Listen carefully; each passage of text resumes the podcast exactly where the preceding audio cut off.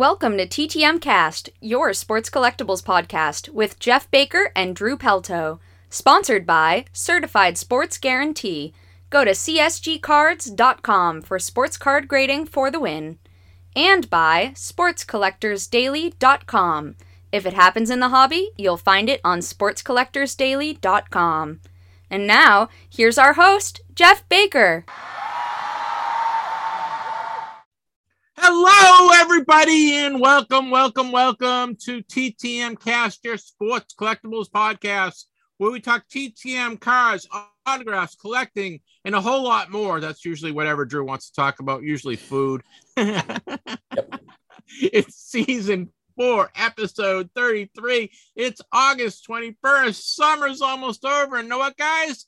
The boys are back together. The boys are back in town. Welcome back. Welcome back. If I could sing, I would sing Welcome Back from Welcome Back Kotter.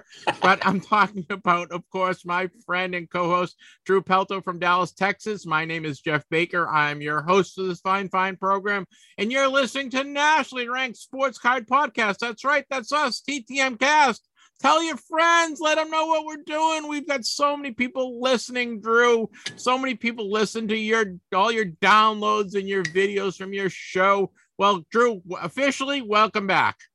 Thanks. Good to be back once again. Great to be back home and finally sleeping in something other than hotel, a different hotel bed every single night there for a few weeks. Well, you know what? We missed you. You know, I loved have, having Troy on. I obviously I love talking with Les, but you know, it's nothing like slipping into a pair of comfortable shoes. You and I get back together. We get to talk about all the stuff we love collecting and baseball cards and food and bad television shows and anything else we can either come up with, right? Yep, yep, definitely. Well, uh, why don't you let people know about your trip? Talk about your trip a little. Let people know uh, all. You find 500 autographs is 500 autographs. I'd be, I'd be on, on top of the on top of the mountain with a megaphone saying, "Hey guys, I got 500 autographs this week." Yeah, it was. I mean, it was pretty crazy. I mean, from start to finish, between uh, me and Aaron and Aubrey, we got close to 1,200 autographs total between uh, mostly cards, but also you know some photos in there as well. Aubrey got a ball. She uh, we caught a foul ball at uh, one of the minor league games, and so I gave it to her, and she got signed by the guy who hit it. So that was kind of cool there. But yeah, I ended up with 550. Aaron ended up with 551, so he beat me by one. And uh, Aubrey, I think, got herself somewhere around 60 or so as well. She was only there for like the fat last, uh, what, four and three out of the last four games of our trip there. So great showing right there for her first time out and all that. But uh, yeah, it was crazy. I mean, 18 games in three and a half weeks, plus the national, plus a day at Cedar Point, a day at the Baseball Hall of Fame, a day where we literally just stayed in the hotel and tried to recover a bit because I was on the final week there. But yeah, overall, I mean, close to 6,000 miles driven across all of this. And I still came in under budget. So I was able to go and buy some stuff on eBay that I couldn't find at the show or that I've wanted to get for a while. So yeah, it's been going pretty well there, even in the aftermath.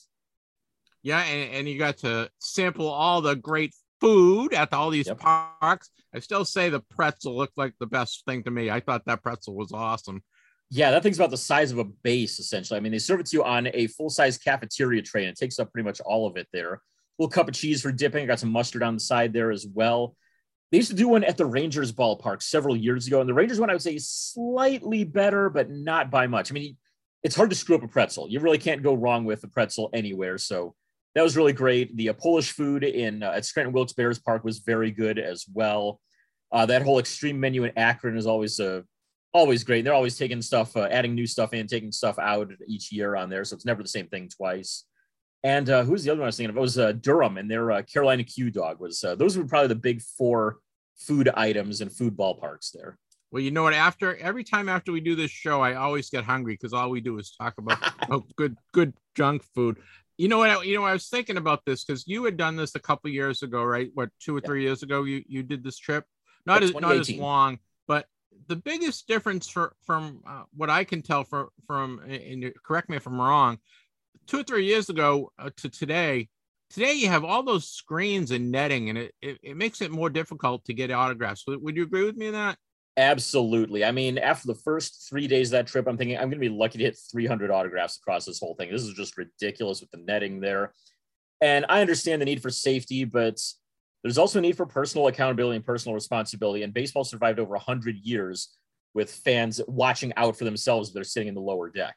So, um, but yeah, I mean, it really interferes with things. They don't leave enough openings to be able to get autographs from. I know, like with Indianapolis, you had one opening right next to the dugout that was maybe about four feet wide or so. And you're getting, you know, 20, 30 people crowding around that opening. If you're not right in the front, you're not getting anybody. And it didn't seem like the ushers really understood either that half the people that are down there don't know dick about getting autographs. So they're down there, they don't know who the player is that's coming over. You get a bunch of kids that are standing right in front, just expecting the player to walk right over to them or something and not calling out to them. Whereas collectors who have been around for a little bit know, hey, we need to call out to the player, say, hey, can you come over and sign this? Can you come over and do this? And once you get those guys moved to the back of the line, it's like, well, great, nobody's getting anybody now. Way to go, guys. So that really screws everything up. They only give you the one opening. And it sucks because at several spots, they have multiple places where they could have openings.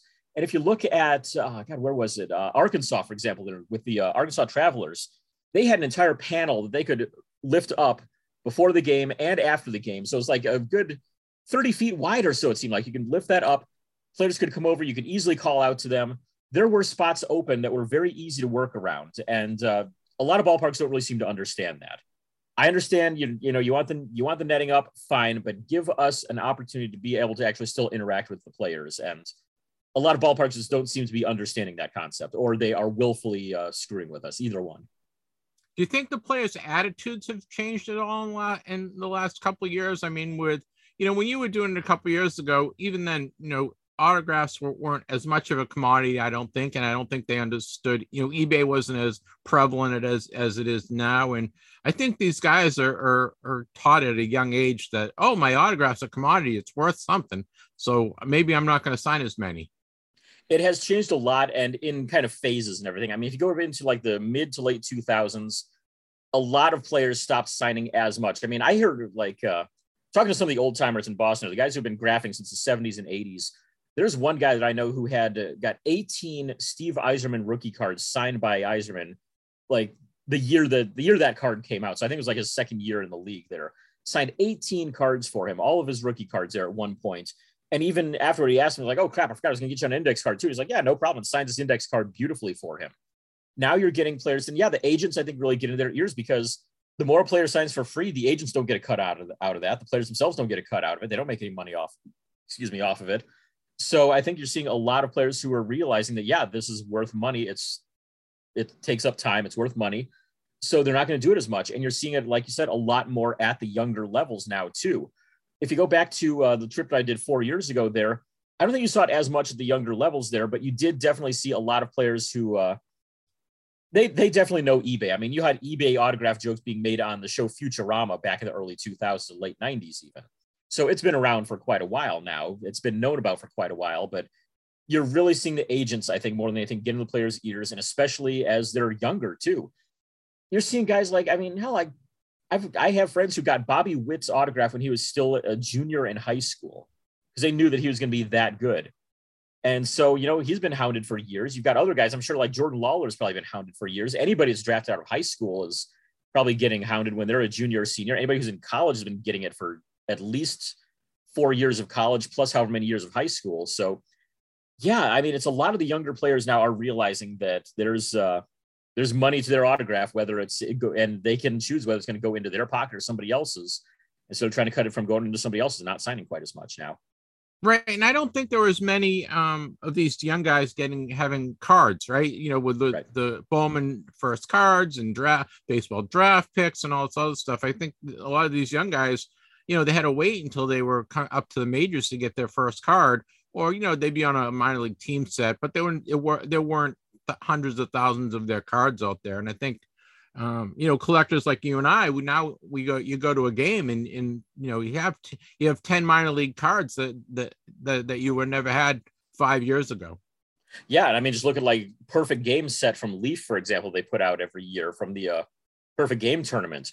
Those are, you know, 17, 18 year old kids getting on cards. And I know people that have been working on those sets too. It's like, geez, I mean, I don't, personally, I don't have the time or interest to put in on uh, on those sets at all. But yeah, they're out there and they're trying to get players to sign them. We did it. I did it, Drew. I finally found a line that you can't cross. yeah, but I, I, I don't know. I just don't feel right asking someone under 18 for an autograph. Just feels a little bit weird to me. So yeah. No, I know it. You know, you and I have talked about this a couple times, and it it's still kind of weird for me to ask, you know, ask a 19 year old kid or a 20 year old kid for an autograph. I'm 57, and it's just kind of weird to to be an old old guy asking for an autograph at, at a park and that's kind of one of the reasons i do the ttm and because it's uh, it's a little more anonymous but uh, right. it's still cool and I love getting pictures. And I saw you got a, a, bunch of pictures with some of these guys, which is which which is neat. And uh, you know, do you think you're going to do the trip uh, now in a couple years? I know next year we're going to Chicago, and then after that, I think it's Cleveland. I I, I don't think it's been said yet, but I think uh, in two years it's going to be Cleveland, then back to Chicago. So, um, do you see doing this this trip in the in, a couple of years? Possibly, Aaron and I are talking about going for the trilogy in 2026, but we'll see about that at this point. I mean, Chicago, if I go up to that show, I'm definitely going to fly in for it. Cleveland, I probably would fly in as well, not do the whole uh, trip and everything, just make it a quick hit and run mission to the national, basically. But we'll see. I mean, because uh, I know Aaron and I have talked about wanting to try to do one of the Chicago shows, so maybe 2025 or something like that. We'll do a full road trip for that one. Uh, my friend Lee, who was at the first game that we went to, says that he really wants to try to do a Chicago show there. So maybe we'll do the three of us or something for a show. That would uh, that would that would be kind of cool. Yeah, I mean, you could also you could go west, right? But the west is the there's so much um, space in between stadiums. I think, right? It's not like we come up to the northeast and you can hit a game and go to the next next day to do another game, and even even in uh, the Carolinas and Virginia, they're all pretty close. I think if you start talking west, where you know you're like Salt Lake City, and then you got to go to like Tacoma, or you know what I mean? It's, yeah, you've got I mean like the Northwest League up there, which is high A, but that only has like I think six teams in it, so you'd be able to knock that out in you know under a week or so. And then you've got the California League, that's low A, so you're not seeing as many guys with cards down there because you don't start seeing the cards until you see guys that are into like a high A on up to triple A. Low A right. just doesn't really seem to get hit that much. So yeah, West is a possibility, but it's going to be uh, probably not so much. We have talked, Aaron and I have talked about doing just a, a quick uh, like weekend hit of the four kind of West Texas into New Mexico teams because there's almost exactly four hours of driving time in between from uh, Amarillo out to Albuquerque, four hours in from Albuquerque down to El Paso, and another four hours from El Paso over to Midland. So that's, you know, well, four teams square right there you can hit up in a weekend. Yeah, that's not bad. You get you get and hopefully you can get eight different teams, you know, that which would be which would be good. Well, I, am jealous. I'm glad you had a, good time. Uh, welcome back. I, I, I missed doing the podcast with you, and and uh, you know it's great to have you back. Why don't you let people know about our radio show? Of course, you can tune in on Saturday and Sunday mornings on the Sports Map Radio Network. We are called Sports Collectors Club. You can find out about it at sportscollectorsclub.com. Find our past episodes on there as well. And if you don't have a Sports Map radio station in your area, just go on your app store and find the Sports Map Radio app. Listen in. I believe it's going to be 10 a.m. Eastern on Saturdays and 7 a.m. Eastern on Sundays. Very good. Check it out. Check out the website, guys. It's sportscollectorsclub.com. You can go listen to all our old shows. They're they're right there in the uh, show library. It's not uh, all the same content that you get here at on the podcast. There's some different content as well. So make sure you check it out. But don't tell anyone. But we save all the good content for the podcast, right, Joe? Of course. we can we can riff on a lot more things here. We can. Uh, the the the straight jacket is off. Well, I had a pretty good week collecting wise. I um purchased uh, three Prestige 2022 Prestige Blaster boxes uh, on Target, Target.com. They'll, they'll, be coming any day now. And I also, um, I've got all sorts of programs and, and uh, magazines. Are you a magazine guy or a program guy? Not a whole lot. I've got a few. Like anytime when when I go to a minor league game, if they would hand out a free program or something like that, usually I try to get the player on the cover to sign it. But that's that's about as far as I've gotten yeah, I have some autograph stuff, but I also have a lot of stuff from the 60s and 70s. Uh, so I, I purchased these uh, magazine bags and boards on uh, Amazon. I, it was wasn't a lot of money, maybe like thirty dollars to get hundred bags and hundred boards. So I'm gonna uh, board up some of my magazines. Uh, nice. Give me another, another project to do. Um, and then we're we've got you know got all sorts of stuff that we're, we're, we're planning uh, for the next couple of weeks we have the end of summer. Can you believe it's the end of summer already? We got like two more weeks of summer and then we're done. Well, that might be the case for you up there. Here in Texas, our summer goes all the way into like early October. So we're we're still, I mean, fortunately, this week we're looking at only temperatures in the 90s, which is amazing.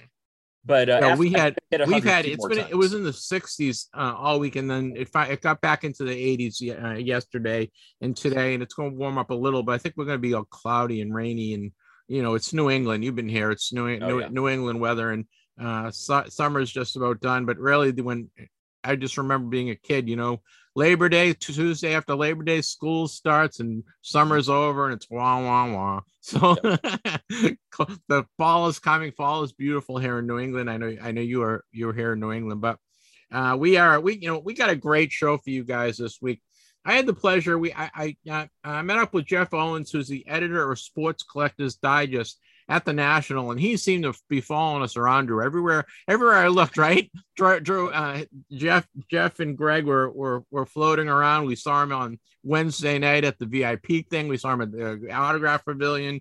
We saw him when we were doing our recording our show at uh csg booth. They he, they they hit the national hard.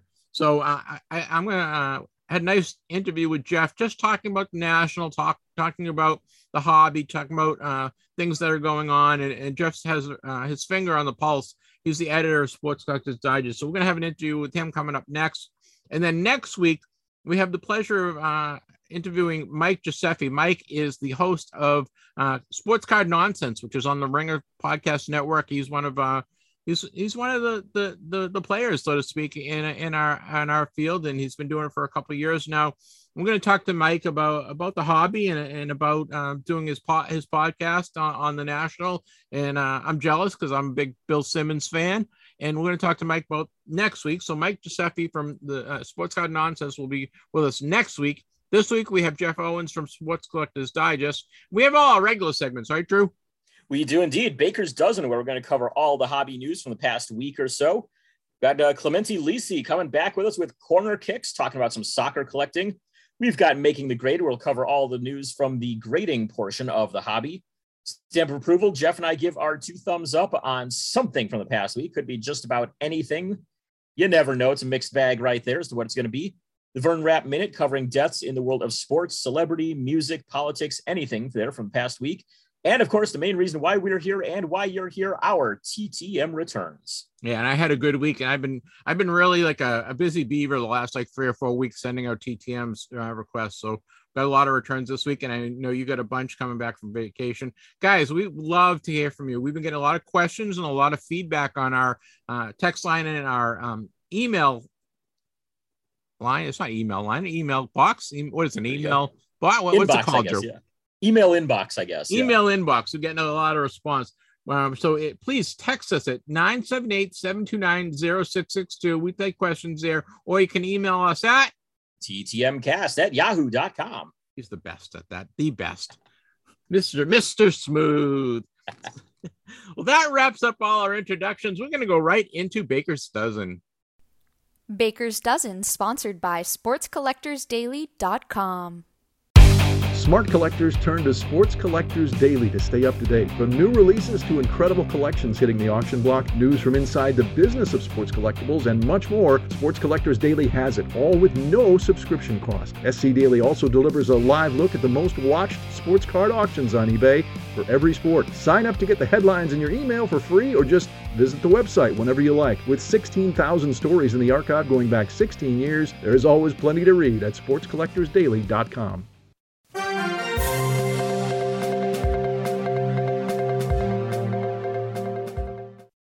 Well, Baker's Dozen is a news summary of what's been going on in the hobby, a lot of stuff going on. Just a couple things. First, I want to remind everyone to check out my weekly article on Sports Collectors Daily. That's sportscollectorsdaily.com on TTMing and autograph tips. Uh, Drew always gives me some, some feedback and input on that. So thank you, Drew. It's on sportscollectorsdaily.com. Usually posts either Monday morning or Tuesday morning. So make sure you check check that out. Excuse me and then we had a contest. Well, Drew, Drew, you you were away for this one, but we had a, a contest. We're giving away some of our um, TTM Cast baseball cards that are signed that you, me, and Ah, Les all signed. And uh, I want to thank. We we had a great response to this contest. Uh, we have such great listeners. I really appreciate our our normal listeners and anyone that wants my autograph. Uh, you know, you need your head examined, but I'm only only half kidding. We really love love that uh, that you are interested in, in getting Drew and I and Sal's autograph.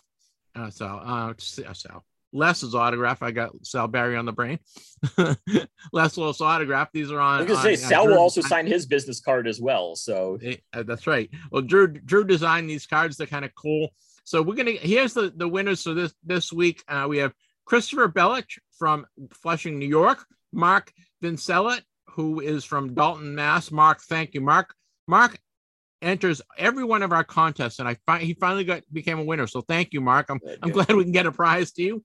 Brian Murray, Brian, thank you for your questions, and, and you we, we uh you're a winner this week. And from Wilton, Connecticut, Scott Summers from Toledo, Ohio, a, a loyal listener. Our friend Sam Kessler from uh from, come from Sam Kessler, sorry, from uh, Silver Spring, Maryland. Sam's a great listener. I've actually met Sam, and uh, he, he's a, a- a great collector, a great listener. And Jake Flynn from Los Angeles, California. So Drew, pretty good. We got guys from all over the country, huh? yeah, that's definitely great. And a few names I recognize from places like on YouTube or on uh, various Facebook groups. So cool to see them getting involved and great to see them listening. Well, guys, I, I I mailed them all out. Uh, the I think yesterday, so you should get them in the next couple days. And, and thanks for entering. And uh, maybe in a couple weeks we'll give some more away because I do have a few more to give away. We we kept Drew busy signing autographs, so we, we we've got a few more to give it away. But um, I, you know I want to thank everyone for for entering. And if you didn't win, I'm sorry, but we'll we'll have another contest in a couple weeks. I'm sure we can get. We can get we can get an autograph card in your hands as well.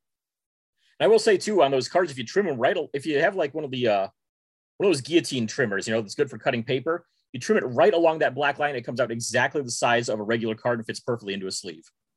Yeah, it fits. per- It, it fits good to a top loader too. Yeah, there you go. Uh, big news here from the Card Life. They have a new episode out. Uh, of course, I mean, Jeff and I are big fans of the show there. CardLifeTV.com is their website. They're doing this show from Tampa, Florida, highlighting Signatures for Soldiers, who does a lot of great work in the autograph community. They uh, raise money for uh, disabled veterans, and I think they've hit the six figures now in uh, money they have raised for uh, various veterans charities. So make sure to check out that episode of the Card Life and check out Signatures for Sh- Signatures for Soldiers as well. I almost said Signatures for Shoulders, and I'm like, no, Well, that's have 'cause- one on that's mine, why because you're reading my spelling. well, yeah, I, I spoke with Tim yesterday, and we're gonna have Tim on the show next month. So we're gonna have we'll have Tim from Signatures to Sol- Soldiers on next month to kind of catch up with Tim. But uh, make sure you check out the Card Life with Matt Strahm, who got came back from the uh, disabled list yesterday, I believe, for the Red Sox, and uh, he he uh, actually interviewed me. If you want to check out their uh, was it the sep- no July right? It was the July episode. I'm on so, the. July episode, uh, uh, the Boston show. You can check out my appearance, my my lone TV appearance for the year. well, our friends from Collects.app, they have a, a new uh, thing coming out. It's called uh, Collects Deals, and it's going to be launching in September. And you'll be able to buy and sell cards quickly on their app. For, for, you know, you can scan the cards right into the Collects.app, and you'll be able to buy, sell, and trade cards right on right from their app. It's really cool. If you haven't downloaded Collects.app, go to do it. It's free. Collects.app. It's a great app. You, you just scan you scan the front of your card, the back of your card, puts it into your inventory. Then you can find out the recent uh, comp sales on, on eBay and some other uh, sites. And it's a really cool app. So check it out, Collects.app, and uh, watch for it. Collects deals will be launching in September. I'm sure we'll have Ted Mann on from Collects to talk about it when it when it's launched. But I just want to give you guys a heads up. And please download Collects.app. It is a great app. Got some international collecting news coming out now as well. Topps has decided to venture into the NBL, which is the National Basketball League you'll find in Australia and New Zealand. They've had some prospects come out of that league here recently. You get some guys who decide they don't want to go to college. They'll play a year, pro, year or two of pro ball down there. But they're going to be covering the NBL, and I'm looking forward to that because, I mean, I collect, of course, you know, the Australian Football League. So I'm hoping that hey, maybe that's going to get Topps and uh, the entire Western uh, collecting world a foothold down there, and possibly uh, maybe we'll see some AFL cards I can get a little bit more easily up here. But at the very least, the NBL they are uh, tapping into that market now with Topps. Drew, rem- remember on uh, Charlie, Charlie Brown Christmas when Snoopy's like dancing around and he's all happy? Yep, yep. That was you when you heard this news. Pretty much. yes. I'm hoping that I'm, and honestly too, I'm hoping they do like maybe some legends cards of NBL legends because there's a guy named Derek Rucker who went to my high school. I'm uh he was I mean he was I think he played my high school back in the 80s or so, but he had a younger brother who was one of my classmates. So it's like I'd love to be able to find a card or two of him if possible. It, it, it, this this this this set was made for you. There's Yeah. ten. I know there's ten teams in the league. They're going to do also all the teams. They're going to have uh, autographs. They're going to have inserts. Um, hopefully, I, I bet it'll be available in the states. Don't you think? I would think so. I mean, there's got to be some way for it to be sold over here. And I mean, like I said, you know, a lot of those guys, there's usually a couple big uh, draft prospects that come out of there. So there's definitely going to be a market for it here in the U.S. Yeah, and that's starting uh, this year, so that that's pretty cool. One other thing that's coming that, that- that's not on our sheet, but uh, I just want to remind everyone coming uh, the end of next month, I believe, is the uh, starting lineups. I'm very excited Oh, yeah. about ti- starting lineups. That they're going to have the starting lineups, the plastic uh, figurines. Uh, they're going to be basketball, I believe, to start, and they're going to have cards. And I think Panini is is doing the cards, which is really cool. I'm really looking forward to that. We'll It's get some, uh. I mean, that's, uh, Good. I was gonna say, yeah, it's definitely gonna be fun. That's, I mean, I'll be keeping an eye out there for any of the Cleveland teams there if they make those. I'm sure. Well, we get some auction news to let you guys know about the uh, 2022. We're gonna get this right, right, Drew? 2022, not 2002, 2022 Field of Dreams jersey auction. It's for the MLB charities. It is uh, there. 50 uniforms are up for auction. The auction runs up uh, through Sunday, the end of the end of uh, Sunday, which is August tw- uh, 21st. You can oh, uh, bid on uh, Cubs team jersey, which was going for about seven five hundred dollars right now. The Reds team jersey, which is going for a little more than two thousand dollars. They have all the individual uh, players' jerseys as well, and all the money's going for charity. Go to MLB.com. Uh, and you can, I think it's under the charities, but you can check it out. It's a 2022 2022 Field of Dreams jersey auction. Memory Lane auction just kicked off a big one that's going to be running, uh, started on August 17th, just a few days ago, running all the way through September 10th. Big items in there include a Babe Ruth signed baseball, a 1958 Topps Jim Brown rookie card graded at a PSA 8, a Pete Rose rookie card, 1963 Topps PSA 9 grade on that. We've got a 1961 62 Fleer basketball box that has two Wilt Chamberlain cards showing both his rookie card and the inaction card from that set. And this is the one I'm excited to. I just want to see pictures of it. I'll have to go on their site and check it out. But a 1952 Topps partial set autographed. 356 of the cards are signed in that 1952 Topps set, including Mickey Mantle, Jackie Robinson, and Willie Mays. So three of the probably the three biggest names out of that set right there, autographed in there among it. MemoryLaneInc.com is the website. Go and check that out. And hey, if you've got the extra money, put in a few bids on those.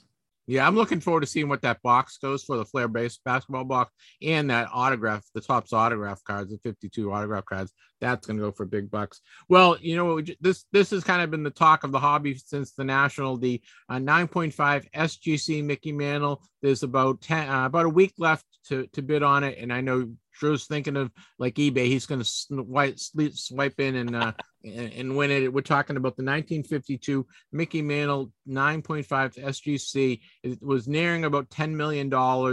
And uh, we had Derek Grady from Heritage, Heritage on last week, and I recommend you go listen to my interview with Derek because he talks all about uh, the card and, and the history of the card and, and uh, hand, dealing with the card and handling the card. And it was really very interesting. It was originally purchased for $50,000 in 1991. And interesting enough, uh, just talking with Derek, the the initial all you had to do was get an initial bid in, and then you could add you could have more bids, and this is going to really ramp up. I think you know closer to the 27th, and I bet.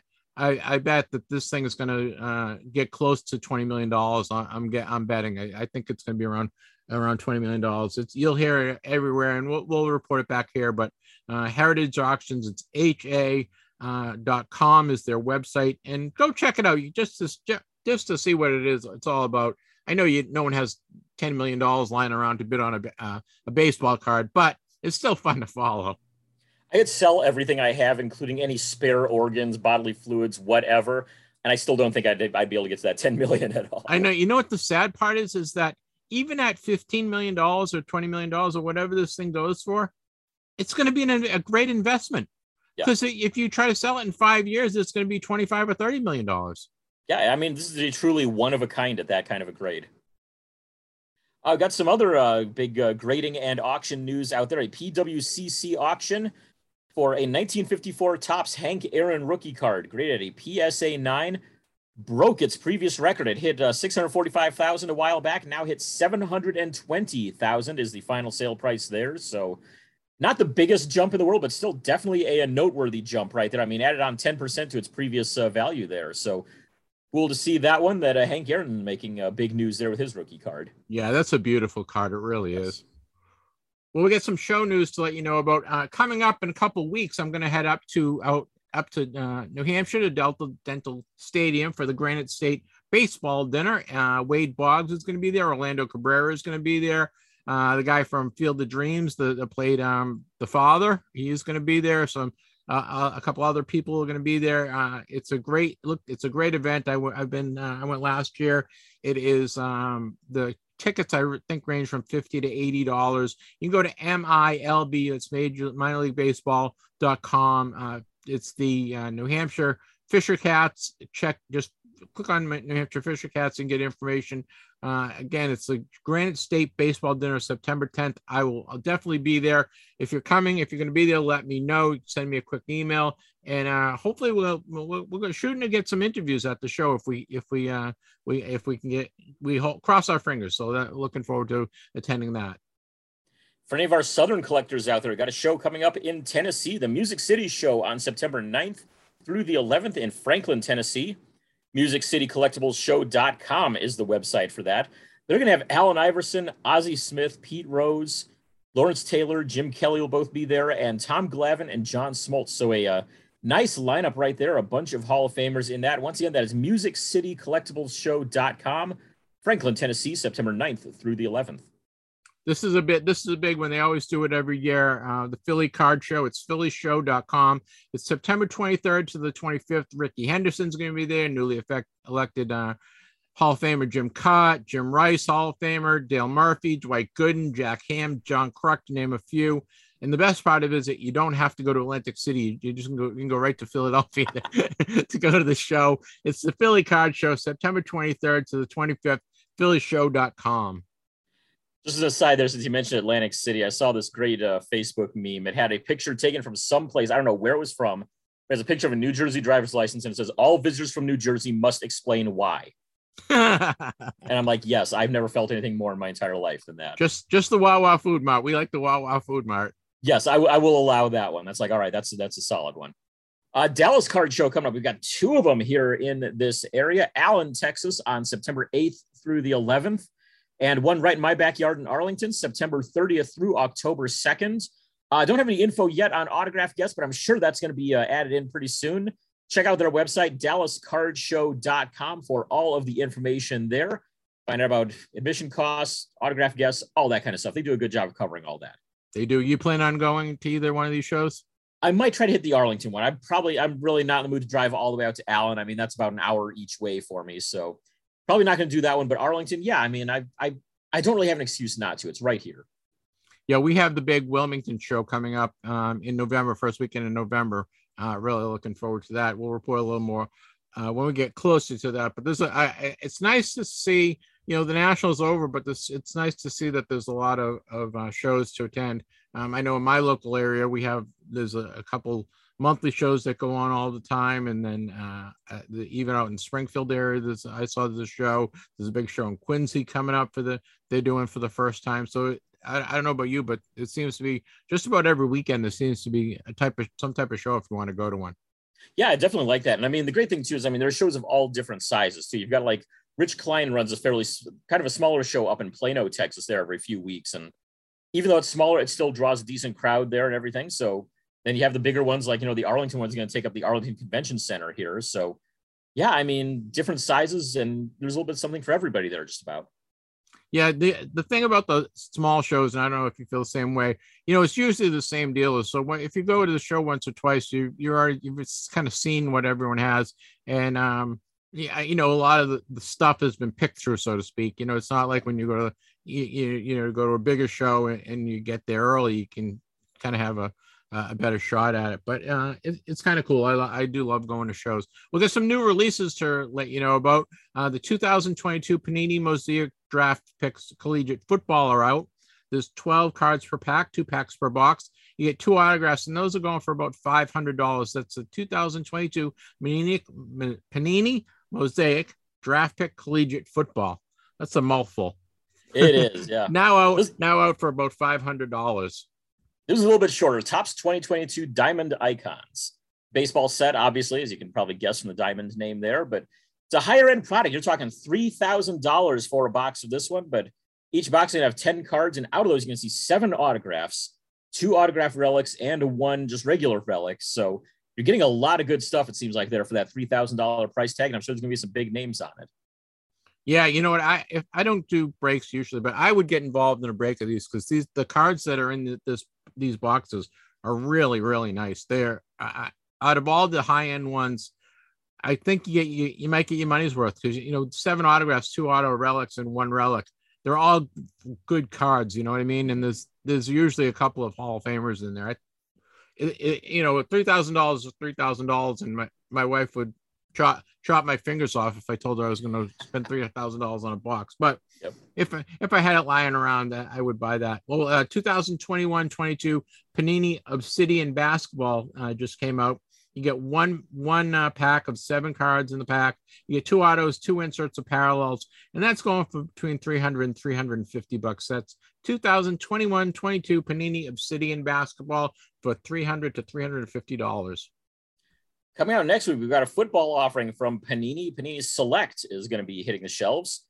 You get a 12 cards per pack, five packs per box. In there, you're going to see two autographs and one memorabilia card. Hold on to your hats. $1,400 price tag on a box of this one. So the uh, a lot of that Select and Prism kind of stuff and Optic has been uh, definitely shooting up in price there, but I guess high demand is going to bring that out. you know what, Drew? They're good. They're they're good looking cards. You know what I mean? They are good looking cards. Um, there it's impossible to get sets of any of these. Prism Select. There's so many different variations, right? Yeah. But people love them, and you know I think breakers are driving this one, don't you think? I mean, Brad, I think breakers are driving the price on this. I think so. I mean, there's, and I mean, with the way breaks have gone, there's so many different ways of handling breaks too that nobody seems to do it the same way. So there's a, that just, you know, d- increases demand further because you might find a certain type of break that you like. You might find uh, multiple different types of breaks that you like. And so the more demand there is out there, the more it's going to shoot the price up. And there you go. You're seeing it right there. Yeah, well, that wraps up Baker's dozen for the week. And you know what? We're gonna we have a, a cool listener question. We love getting listener questions. Uh, please send us an email if you have a question for Drew, myself, or Les. Just send an email, and you know we'll we'll try to answer your question by email, or maybe we'll put it on the the show. Uh, Drew, why don't you give people the the email address once again? Of course, that is ttmcast at yahoo.com. Well, we got this question from our friend Sal, and he's in Chicago, and he's a hockey guy. And he asked, uh, "Have you ever gotten a Topps Gold card, la- uh, gold label card autographed?" He said, "Did the player use a regular silver sharpie or a different marker? And did do you have anything that, uh, on the card to make it the autograph stick?" So I'm going to give this to Drew because Drew is the guy for hockey. He is the guy for autographs, and uh, I'm sure he he's got a great answer for this one. thinking back, I do believe I have gotten a Topps Gold label card signed at some point. It seems to me that there's there might be a uh, like Jochen Hecht who was a uh, played with the Blues and the Sabres for quite a while, but I seem to remember getting a card from that Gold label set signed by him. And um, I just used a regular. I would have just used a regular blue Sharpie at the time because that's all I was using at the time. I I have some other recommendations I'll mention here in a bit, but I probably would just used a regular blue Sharpie on it. Um, and as for uh, making the card, making the autograph stick, you have to do to that what you do with any other card that's printed on OptiChrome paper. So anything from like uh, Topps Chrome, from Panini Prism, Optic, um, so many things like that. Anything that's you know printed on that kind of metallic, super glossy paper. Make sure that you prep it very well. Use uh, like a little bit of baby powder really helps out on there. Just you know a little sprinkle on there, rub it in real well. Um, using a white polymer eraser can help too. Just you know run it over the uh, entire surface of the card a little bit that really helps too. And as long as you do at least one of those two things, maybe both of them on something super high gloss like that, you should have no problem. I would also highly recommend, if you can find one, to use a Staedtler Lumocolor pen. Jeff, you can see it right there. Unfortunately, our viewers or our listeners can't see that there, but uh, they are big in Europe and uh, they make them in many different sizes. I actually bought some uh, bullet tip ones for my uh, for my trip uh, this past uh, the, the past month here, but uh, those work really well. The uh, bullet tip ones have a similar tip to a Sharpie. It's a little bit more rounded, but does still come to a point there. So it might come out a little bit thicker than the Sharpie. They also do a, uh, I believe it's a one millimeter medium tip. And this, uh, I think it's like 0.5 or 0.7 millimeter fine tip. I mean, you can see it right there, Jeff. Yeah. Super thin there. And uh, I haven't used, I've used the fine tip ones, and they're great if you have a player who has a kind of small, compact signature and is willing to take their time on it. They are great for that. I mean, Michael Cuddyer gave me one of the best autographs I've ever seen in my life using one of these things. Um, if you can find the medium tip, those are better. They're just a little bit wider. I think you'll get a cleaner signature that way. And I've seen a lot more people using those recently. And like I said, I got that bullet tip one, which works well. If a player goes slightly to the side, though, it gets a really wide signature, which doesn't turn out quite so good. But yeah, if you can find the Staedtler Lumo Color medium tip pens, that is your best option because if you forget to prep it or don't prep it enough, they are usually very fast to dry. They don't bubble up anywhere near as much as a Sharpie does. So definitely look into those as the uh, pen of choice, I would say, if you can find them. They're really big in Europe. You may have to pay a little bit extra or wait a little bit longer for it to get to you, but it'll be worth it if you can find them. Does Amazon have it? Are they available on Amazon or uh, Walmart or any of the online places? You're going to pay a ton to get them on Amazon. Walmart does not have them. Um, I think Staples occasionally carries them, but it takes a while and costs a lot. You're talking like three dollars a pen, and typically you have to buy them in like a box of 10 pens. So you're talking, you know, 30, 35 bucks once it all gets to you there. So but I did find that there's a company in England that I bought them from that had them as single pens. I didn't realize they were from England until after I bought them, so I was really sweating it until they finally got here. But there's a company in England I found that had, I think, like it's like two dollars for a pen plus a little bit extra for shipping. I think I paid ultimately about three dollars, but I didn't have to buy a box of ten of the things to be able right. to get them. Well, cool. Thanks, Drew. Guys, yeah. Staedtler pen uh, and sell it to Statler pen. It's great for Topps Gold labels. Great card to get autographed and um, you know, prepped it, prep the prep the card. We've talked about it before. Prep it with some baby baby powder or some that white eraser stuff. You can check it out. There's all sorts of videos on YouTube uh, about how to prep cards, so I would check that out. Well, thanks, Drew, and guys, please send your questions. We have we, we love getting questions. We got a couple other questions. We don't answer them all online uh, on our show, but we do uh, follow them up with emails, and uh, we love uh, hearing from you. Send us an email at ttmcast at yahoo.com.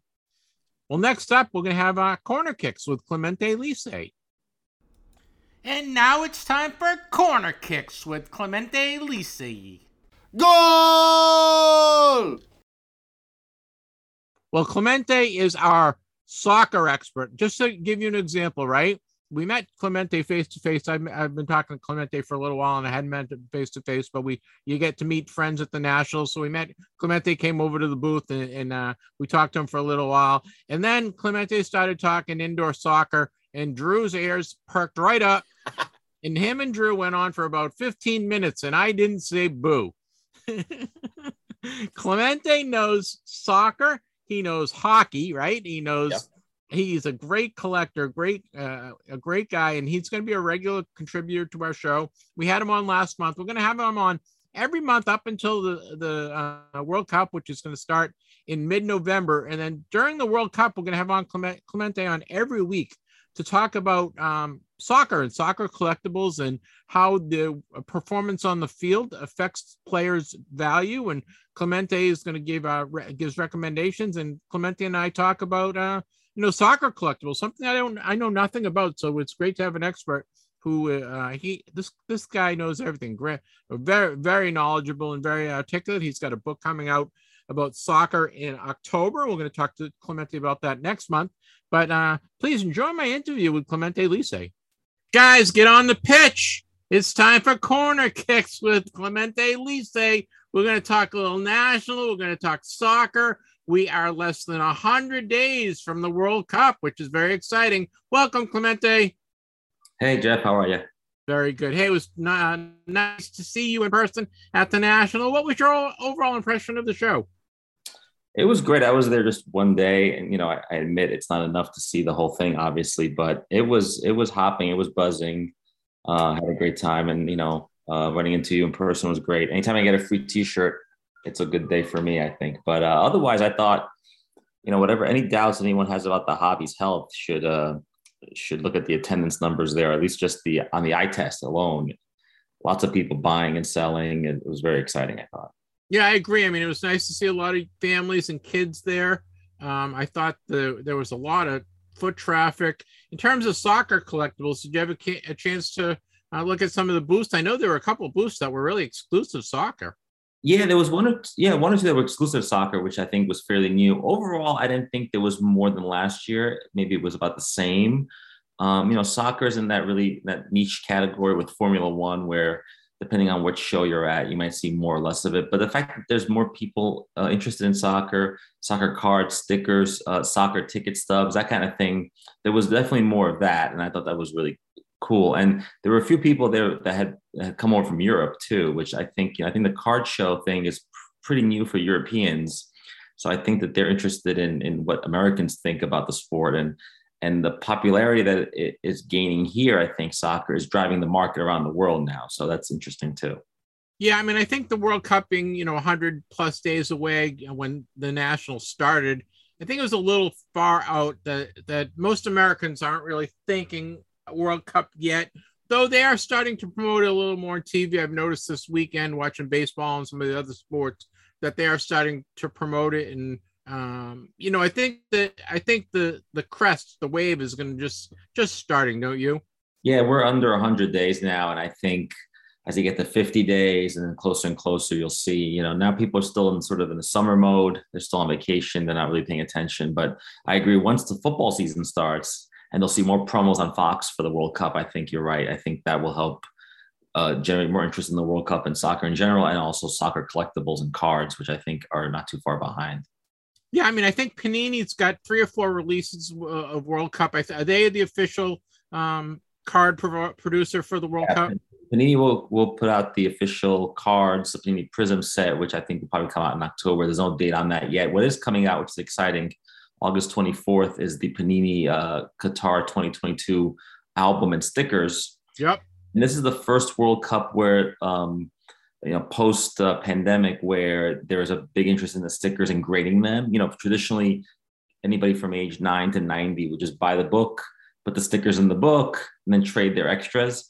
I can see a situation where a lot of places will run out, like a Target or Walmart or even your local drugstore will run out of stickers because maybe people are interested in getting them graded or hoarding them and hoping that they go up in value during the World Cup. It's interesting. I think it'll be, like I said, I think it's it's the first time where these stickers have a little bit more mass appeal now than they used to.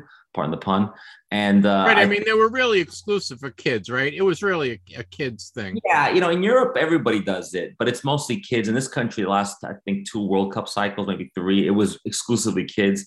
I could see that shifting. I can see adults being more interested in doing it because a lot of 2018 stickers were graded and they're out in the market now and, and we're doing very well. So I can see people trying to speculate on this new crop of players and, and old ones, including Messi, Ronaldo, that kind of thing, the popular ones. Do all the um, three or four major uh, grading companies grade the stickers? And uh, I know PSA does, but does Beckett and CSG and SCG, SGC? Yeah, they all do. I've seen SCG, CSG stickers, um, particularly ones from the 70s and 80s. Those are the ones where uh, people are interested in going back and trying to find some of that stuff. But you know, in that sense, it's like chasing sort of artifacts from the past. That's harder to do. I think you know the boom is is in the cards and the stickers of the last four or five years. That's where I think the sweet spot is for a lot of people. Do you know if the Panini stickers, which I think they're 50 pack uh, sticker boxes, and they're only going for about 50 or 60 dollars? I don't think they're that expensive right they're relatively cheap. I think it's a few bucks a pack. And you know in that way the stickers kind of remind me of the 1980s baseball cards you just go there yeah. buy a couple packs and try to finish your album or try to finish your your base set. Um, it's similar but i can see a lot of people ordering complete boxes in the mail.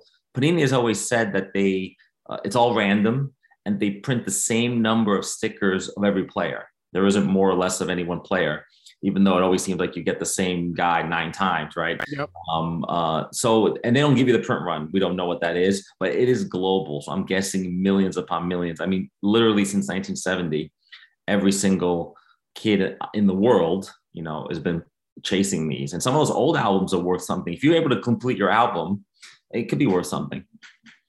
Do they have? Uh, is it kind of a lottery uh, esque as well with the stickers? Do they have special, you know, gold stickers and uh, you know that kind of stuff? And are there autographs in the stickers? Or are they They're, No. they're no. Yeah, there's no autographs in the stickers, and there's no like parallel stickers. Those stickers are all the same. They of all the players' faces and teams and flags and all that. And then they may have, you know, look back at past World Cups, and you may get a sticker of maybe Pele or some other player from the past. And those tend to be valuable because of who's on them.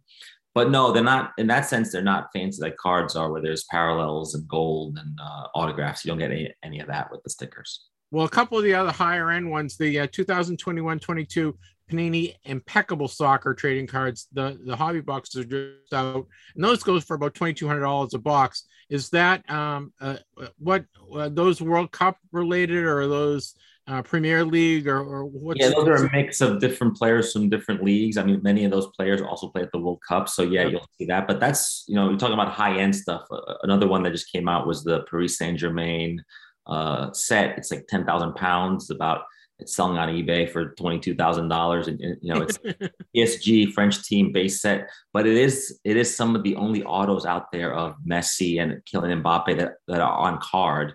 I talked in the past about how it is the difficult it is to get on card autos of soccer players. And so, like for example, Leaf put out the signature series uh, on August 19th, but those are all stickers, right? And so they're great. You know, they have Pele and all these other guys in there. But if you're looking for on card, then you're you, you know you're talking about high end stuff now, you know, super high end. So it's you know it's it's feast or famine, right? Either you're paying twenty two thousand dollars for a box, or you're paying sixty bucks for the Yeah. stickers, right? It's- How about the 2021-22 uh, Panini Mosaic Road to the FIFA World Cup uh, cards that are coming out? I think they're coming out in a couple weeks. Actually, is that are those going to be featured in their their World Cup uh, uniforms and the teams? And is that is that uh do, is that the you know the the Topps uh you know series one for for soccer so to speak is that is that the, the set that everyone's going to try to collect Yeah, kind of. You know, the road to Qatar it has got all the teams that tried to qualify, which are over 200 teams, tried to qualify for the World Cup, and only 32 make it. So you'll have maybe you'll have players in there that didn't make the finals. Um, but yeah, you'll get all the players that you know most likely you'll see at the World Cup. They will be in their national team outfits. Um, you might have some rookies in there. Um, it- it's kind of a funny thing. The rookie card thing in soccer is a little difficult and complicated. You know, you could have been a player who debuted three years ago for your club team, like Barcelona, but maybe this is your first World Cup. Is that your rookie? Uh, maybe it's a World Cup rookie. It could be considered that. So, you know, uh, it'll be f- interesting to see what Panini does and Topps and all these other companies with the RC, whether how they determine what a rookie is and what isn't. As you know, in other sports, sometimes the hobby determines that, right? But um, right it'd be interesting to see if what kind of insignias or decals they put, you know, logos they put on these cards as they as they come out. Do you know if any of the World Cup sponsors are uh, putting out anything special for the World Cup? You know, remember like McDonald's would put out a a, a, a, a, a, a set of uh, you know uh, football cards, or you know uh, some food company would put out some baseball cards. Is is there a, a sponsor that's going to put out anything special for the As of World right Cup in terms of cards that you know of? Yeah, as of right now, I don't know of any. I know that in '94, when the World Cup was hosted here, Minute Maid put out a set that was basically the same as the Upper Deck set, only with the Minute Maid logo, and those are cool. And there's fewer of those out there. It wouldn't surprise me. McDonald's is a sponsor of the World Cup. It wouldn't surprise me if they did some kind of giveaway or insert. The other thing too is every McDonald's around the world may do something different. So maybe in Qatar or in Europe, there may be cards that come out there that don't come out here. I don't know. I'm speculating, but it's entirely possible that some collectibles will come out in different parts of the world, and people will try to chase those on eBay. Uh, it often happens with hockey, right, where Tim Hortons puts out stuff in Canada, but you can't get it here, right? So it, it could be. I'll keep my eyes open for that because the food releases are always kind of fun, and Yeah, I really like them. yeah, and there's also they often tend to be in, in lesser number, so those are always more fun to have. Now, how about um, do they, are there programs that they put out, or are there ticket stubs that that are uh, going to be available in the secondary market? You think? Yes, so interesting. Yeah, so the the FIFA, which is the international uh, soccer governing body, puts out an official program which you can get at games in Qatar if you if you're lucky enough to go to games there. You can probably buy them online, um, the, the official program. And yes, as far as I know, in 2018 this was happening.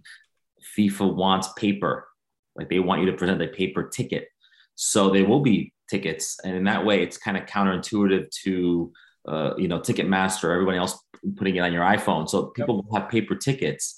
And so those, I think, will, you know, it'd be interesting to see what happens if someone has a big game, like Messi has a hat trick in a game. Will people be flipping that ticket the next day on eBay? Could be. It could very well be. And uh, so, yeah, the ticket thing is going to be interesting because I was at one booth at the National. I did notice there were tickets from the 1970 World Cup that Brazil won, and they were going for thousands of dollars. And uh, actually, it was kind of interesting to see tickets from that long ago. They were really big, and I had never seen them in person. So people must be scouring all kinds of attics and basements looking for stuff like this because up until now, I've never seen it. But I can see people who are traveling to the World Cup if they don't know it, they should. That they may they may have a bit of a treasure in their uh, suitcase if they're coming home with ticket stubs. How about um, pins? My son's a big pin collector. You know, the Olympics they trade pins, and there's pins everywhere. Um, is pins a big thing in the World Cup? Yeah, pins are becoming a bigger thing at the World Cup. At the Olympics, as you just said, they're a real big deal because different sports and different sponsors. But Coca Cola is a big sponsor of the uh, yep. World Cup, and they have pins um, you know, the official logo, the host cities, all that. So there'll be pins out there. And it's also fun to go on eBay or uh, on the secondary market and look for old pins from past World Cups. I've done that. Um, and those are always fun to have. I have a bunch of pins from 1990 World Cup in Italy, um, 94 World Cup here. You know, Adidas put a bunch out. Uh, at the time, Coca Cola put a bunch out. Um, but pins are really an American thing. And I think they're slowly gaining traction around the world in terms of soccer. Um, the culture at the Olympics, totally, uh, winter or summer, is pins. But I think you'll see more pins this time around as well. We're speaking with Clemente Lisi. Clemente is our soccer correspondent. We call it Corner Kicks with Clemente Lisi, and we we're going to talk to Clemente basically every week when we start. Uh, I think November, Clemente. What do you think? We'll start because World Cup will be ra- really ramping up in November. Um, yeah, yeah. November 20th is the, the official start date. They actually moved it up one day to accommodate the host country, so Qatar can play Ecuador on a Sunday. So November 20th is the start. So everyone's got their uh, uh, DVR ready and their uh, soccer parties ready to go. Yeah, I mean the, the the the value of these guys these guys I think and the interest in the, the the whole World Cup is going to be changing on a daily basis because some guy will come out and score a, a big goal or some team that will come out of nowhere two weeks into the the the, the tournament will come out. Um, is there anyone that we should be looking at on uh, the Team USA that that might uh, become a uh, an international superstar? Yeah, so the U.S. is a relatively young team at this World Cup, which is not necessarily a bad thing. You know, Christian Pulisic plays for Chelsea in England. His rookie is in the uh, uh, 16 17 Donruss. Uh, you get the rated prospect card. It's in that the 16 17 Panini Select. Those prices have already kind of grown a little bit. So um, I recently saw something for sale that was interesting. It was a, one of these national giveaways from a couple of years ago, and it's a rookie on it. So people are trying to get their hands on every kind of card of his, especially rookie year, they can. Um, but there are a bunch of young players on this team. Uh, Weston McKennie is a very good player. Um, Ricardo Pepi, um, a bunch of players, and a lot of their rookies are in uh, the MLS sets, right? So often the Topps MLS boxes are relatively cheap. I always tell people, look, you know, MLS is our local, it's our domestic uh, soccer league. National League. You should be watching it. And a lot of young guys from there end up in Europe and then they end up at the World Cup and then the, the, the rookie is in the Topps set, right? So I always tell people speculate on those rookies because they're cheap and you might get a parallel or something and they are really under the radar until something like the World Cup rolls around and all of a sudden they, they, they, they grow in price. So I always tell people get the 2022 MLS set. It's out there now. It's been out there for a few months buy it. There could be guys in there who end up at the World Cup who have patch autos or autograph cards or just base cards. So um, it's it's an affordable option to the twenty thousand dollar boxes we just mentioned earlier. So. Yeah, I just saw the tw- 2022 Topps Chrome MLS Soccer due out on the 14th of September, and they're only going for about eighty-five dollars. That's retail, so I, I, bet they they're a little lower if you if you can find them like at a, a Target or a Walmart. Uh, which I thought was that's a pretty good buy, don't you think, for uh, a Topps Chrome? Uh, yeah, absolutely. The the um the regular, you know, they, they kind of follow the baseball template. They yeah. regular cards and they come out the Chrome. Chrome costs a little more, but the regular ones are like 50, 60 bucks for the box.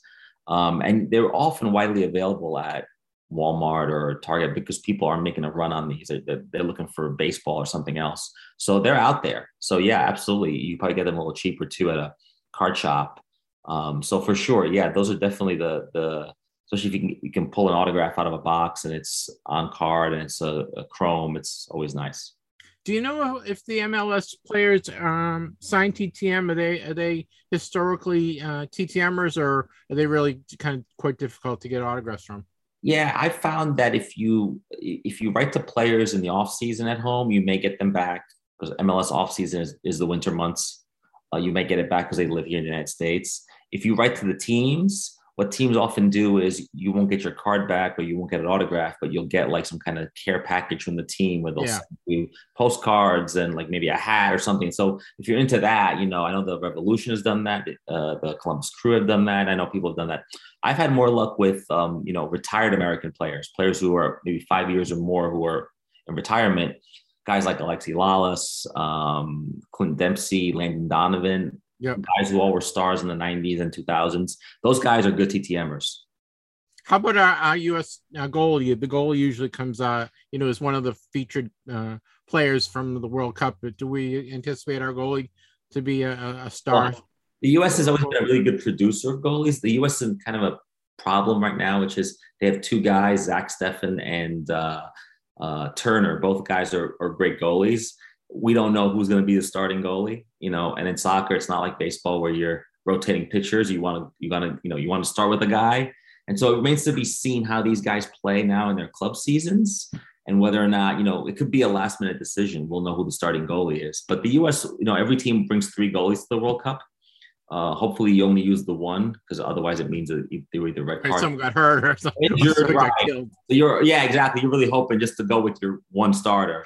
So it'll be interesting to see, you know, what the who the US goes with. But the US has traditionally been a very good um, producer of goalkeepers for whatever Yeah. reason. Well, that's what I was thinking, just harking back to the 1980 Olympics in hockey, where Jim Craig came out of nowhere. You know, when when the Olympics started, no one knew who Jim Craig was, and then two weeks after, you, you know, you couldn't get a, find a Jim Craig card or a Jim Craig autograph. You'd have to pay through the nose for it. So, though these guys do come out of nowhere, so to speak, and uh, I think goalie position always seems to be that one- that one position that has the ability to shine. You know, they make that great save to to, to uh, you know save a game or it, there's always seems to be a the goal the goalie seems to be the the position where you can uh, Yeah, you know, for a great investment position yeah, for my for my for my money, Matt Turner, who now plays for Arsenal in England, or he's actually on the bench, he might be the US starter. And, and I would go back to the MLS sets and look for him because he was playing for the Revolution up until last season or this season. So yeah, hi- his rookie would be somewhere in those sets. Um, and yeah, with goalies though, it's interesting. It's a little bit more like um, like in, in hockey. Some goalies get hot and the card values go up, but then they kind of cool off. Yep. In soccer, it's really all about the guys who score the goals. And so I think, you know, in that way, a, a Christian Pulisic, whose rookie cards are, you know, in the hundreds of dollars now, could could go that next level and go into the thousands if the U.S. is able to even get out of the group. He gets a couple of goals, and then you just never know what happens in the knockout stage. You know. right and there's always some team that no one ever thought about you know not you know, the cameroons a couple years ago that Right, right. came out of Cinderella. Cinderella team, right? right and everyone everyone wants a piece of that Absolutely, yeah. Well, Clemente, thank you very much. We're going to talk Clemente next month in September, once in, in October, and then we'll start probably start every week in, into November as we get into the, the World Cup and through through the end of the World Cup. We're going to talk soccer, talk who to collect, cards to collect. Uh, Panini is the official um, card producer for uh, FIFA World Cup Soccer. Topps is the MLS, so there's all sorts of soccer cards out there. Leaf is producing car- soccer cards as well.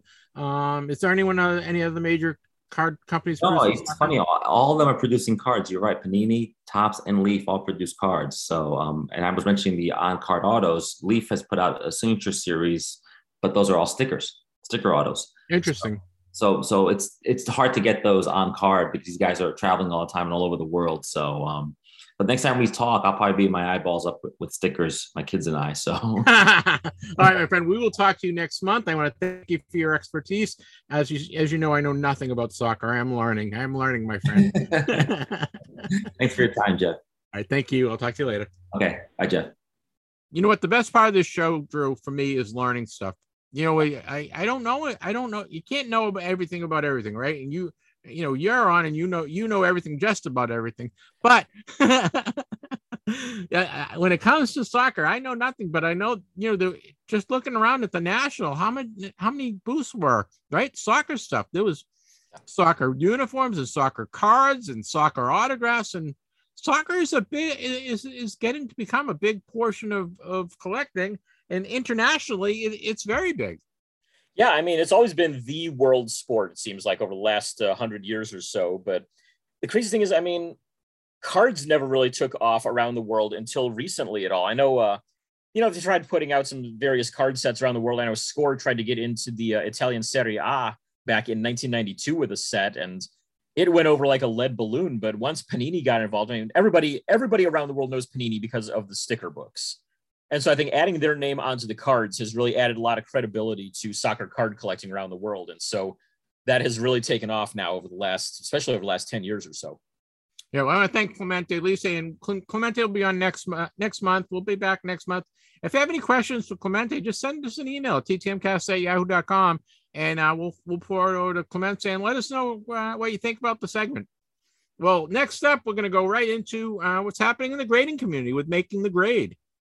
Making the Grade is sponsored by Certified Sports Guarantee. Go to csgcards.com for sports card grading for the win.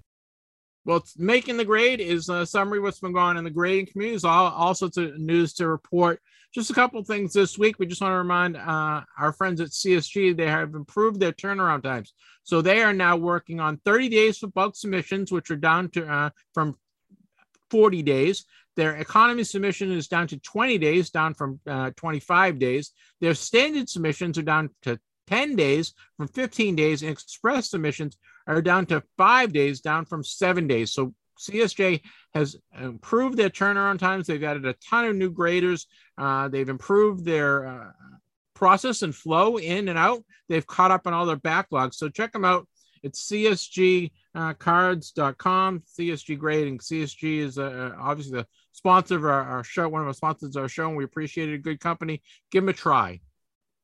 Uh, news from Beckett. We mentioned a while back they were planning on moving into a new uh, corporate headquarters. They have now done so this week. Uh, so you may have remembered a couple of weeks ago we were saying their uh, grading numbers were down significantly. I'm sure that has a lot to do with it. There's a lot of stuff to move around there, but I believe uh, up in Plano or something like that. I know it's just uh, kind of north north part of Dallas, of the Dallas area there, but Beckett has officially moved in. They are up and running in their new headquarters. So good to see that, and uh, hopefully we'll see them getting right back on with uh, normal times on the grading. Yeah, I've seen pictures of it. It looks like a a, a nice building, and you know, anytime uh, a company in our, our sector can grow, it's good because that means the hobby is healthy and there's money to be made for everyone, and there's a lot of things happening and there's a lot of potential jobs out there for people. So, uh, you know, congratulations to to Beckett uh, uh, on moving into their new headquarters. Well, that wraps up making the grade, and we're going to go right into TTMcast stamp of approval. Did you like my announcer voice there? I like TTM. it. I bet you're wondering who earned this week's TTM Cast stamp of approval. TTM Cast stamp of approval. Drew, why don't you give your your your stamp of approval and you're, you're uh, recuperating from last night, so why don't you uh, why don't you take it? Yeah, we had uh, so as a lot of you know, I play in a, a, uh, small punk band here in the Dallas area, and we had a show last night. So just want to give my uh, stamp of approval to the venue and the other bands that were all there last night. Had a great uh, great show getting to not only play but also watch all these other great bands as well, especially uh, Death Before Breakfast. My previous band, or one of my previous bands, was out there as well, so got to see them and.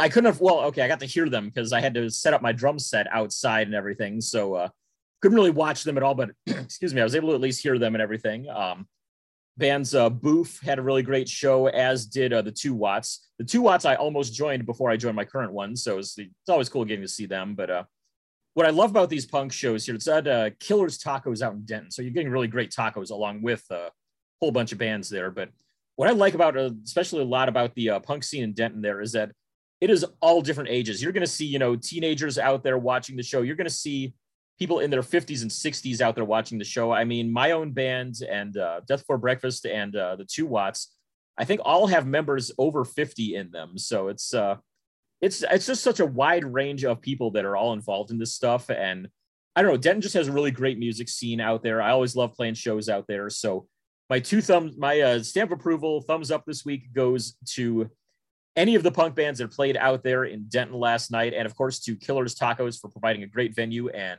awesome food as well.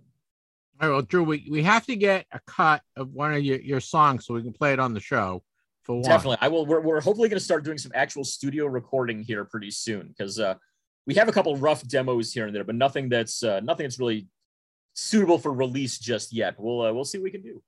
And you know, I'm going to ask for our jingle. We're still waiting for the TTM cast jingle. I did mention And that then to you. I lastly, said, hey, if we can write in your something, let's do next life, you have to take up the harmonica, not the drum set. I actually have a harmonica here that I can I can play uh I can play like one song on it. I can play when the Saints go marching in on it. That's about it. But I'm trying to learn a little bit more with that. I gotta I wanted to get a set of a whole bunch of different keys and everything too. So Well, that's a little easier to set up than a friggin' drum set. yes, and uh, it's much lighter and easier to transport because I mean, just I mean, taking it all, I had to set it all up outside, carry it all in, get it set up on this little mini stage they've got there, play through 30 minutes. I mean, these are fast songs that we're playing there, so I'm pounding away at those things. Then take it all, drag it back outside, and break it down. I'm like about to pass out in the middle of this. So I'm having to, you know, take a break and run in and sit next to the air conditioner there and all that. Right. But- It's 90 degrees. yeah, exactly. I mean, it, the crazy thing is, it was still cooler this time than it was the last time we played out there. I mean, but yeah, I eventually got through it and everything, and uh, got some food into me, and all was good after that. So Cool, cool. yeah. I'm glad glad you got uh, back on the stage. Uh, my TTM cast stamp of approval is um, the show Better Call Saul. Uh, I don't know if you Drew You've been following it. It, it we had a, it had its uh, it was see it was show uh, summary or its last episode was um, this Monday. Uh, it was it's on AMC. It's on at uh, it's nine o'clock to ten o'clock. Basically, I think it was ten thirty this time because they extended the show out. But it- it's a great show. Um, if you can catch it on um, uh, what, on Hulu or any of the, the other the other online things, you can watch some of the old episodes and catch up. If you haven't watched it, it was the uh, the season finale, the episode finale was uh, this past Monday. It's a great show. Um, kind of. Uh, uh, uh, it's a prequel, I guess, to um, Breaking Bad, but they brought in brought a lot of the Breaking Bad characters back into the last couple episodes to kind of tie it all in. It's it's it's just really a great show. It's an hour well spent. Um, check it out. Uh, Bob Odenkirk is Saul um, Goodman and or Jimmy McGill, who is his alter ego, and it's just a great show. So my stamp approval goes to Better Call Saul on AMC. Well, that wraps up um, ta- stamp approval. We're going to go. Uh, next up is the Vern Rapp Minute.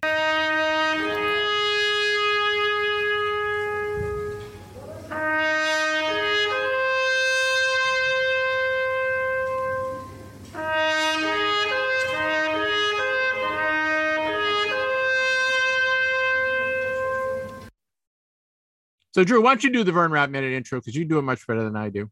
All right. Well, the Vern Rapp Minute is dedicated to the memory of Vern Rapp, who uh, Jeff mailed a TTM request out to a while back and found out that he had already died. So uh, we try to put this out there as a kind of assistance and reference to other collectors out there so that they don't make the mistakes that we have out there and accidentally send to somebody who has already passed on. So we give an update as to any deaths in the world of sports, celebrity, music, politics, anything like that from the past week.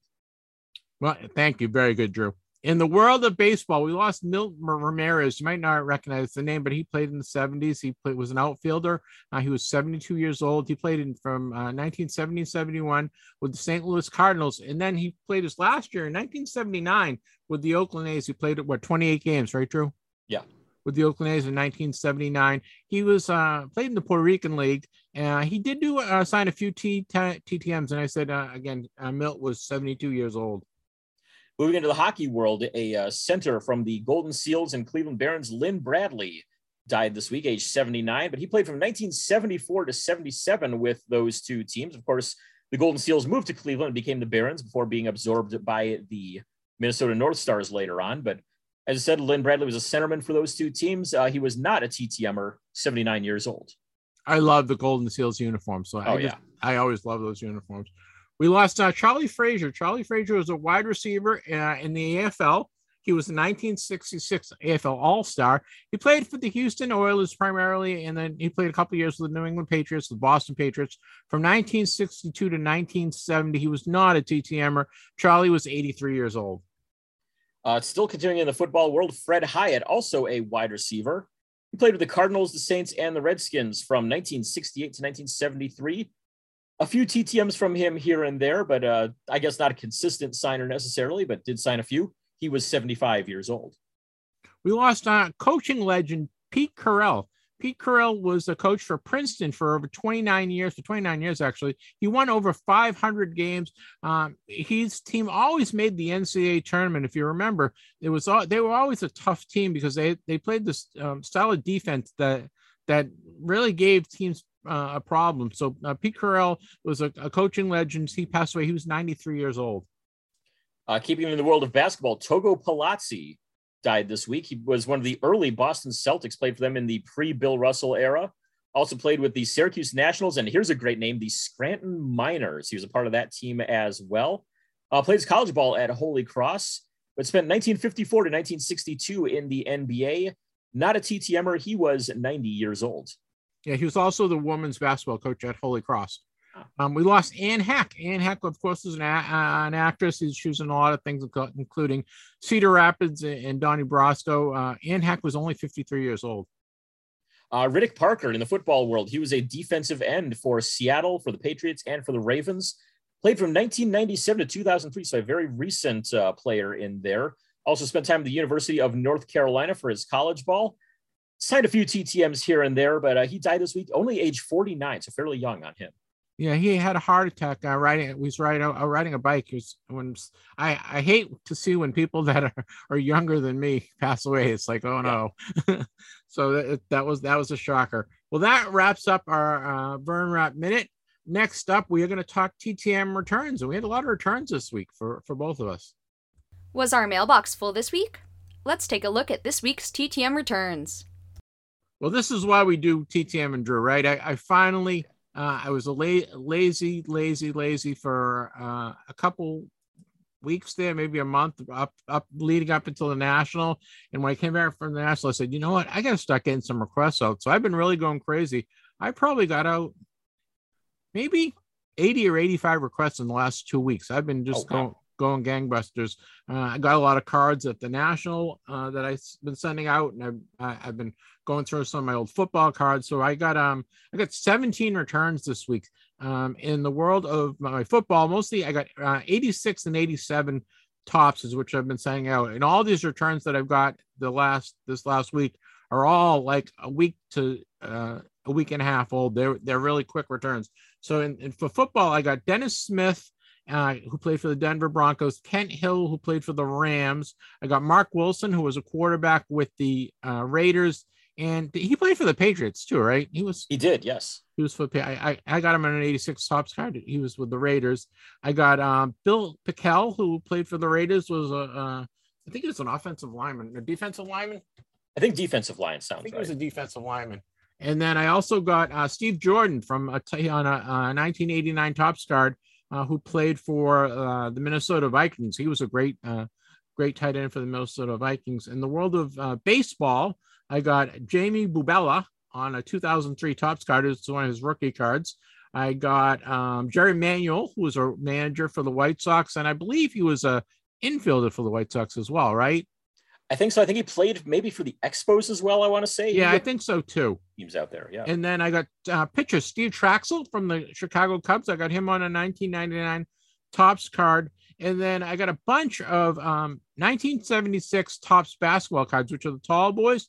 I oh, picked yeah. up a bunch of them at the national, and I've got a lot. I've got a lot back. So I got uh, Alvan Adams, who played for the Suns. I got Billy Keller, who played for the Pistons, uh, uh, the the Pistons, the Pacers, Indiana uh, for, in the ABA. I got Junior Bridgeman from the Milwaukee Bucks. Lionel Hollins from the uh, Blazers, Trailblazers. He wrote a book on, on the card. You know, it's such a large card. He probably had like uh, seven things he wrote on on the card, which was kind of cool. Sven Nater, who was a center for the, he played for the Clippers and a couple other teams. Chris Ford, uh, who played for the, the Pistons and the Celtics. Steve Mix, who played for the 76ers. Butch Beard, who played for the Knicks.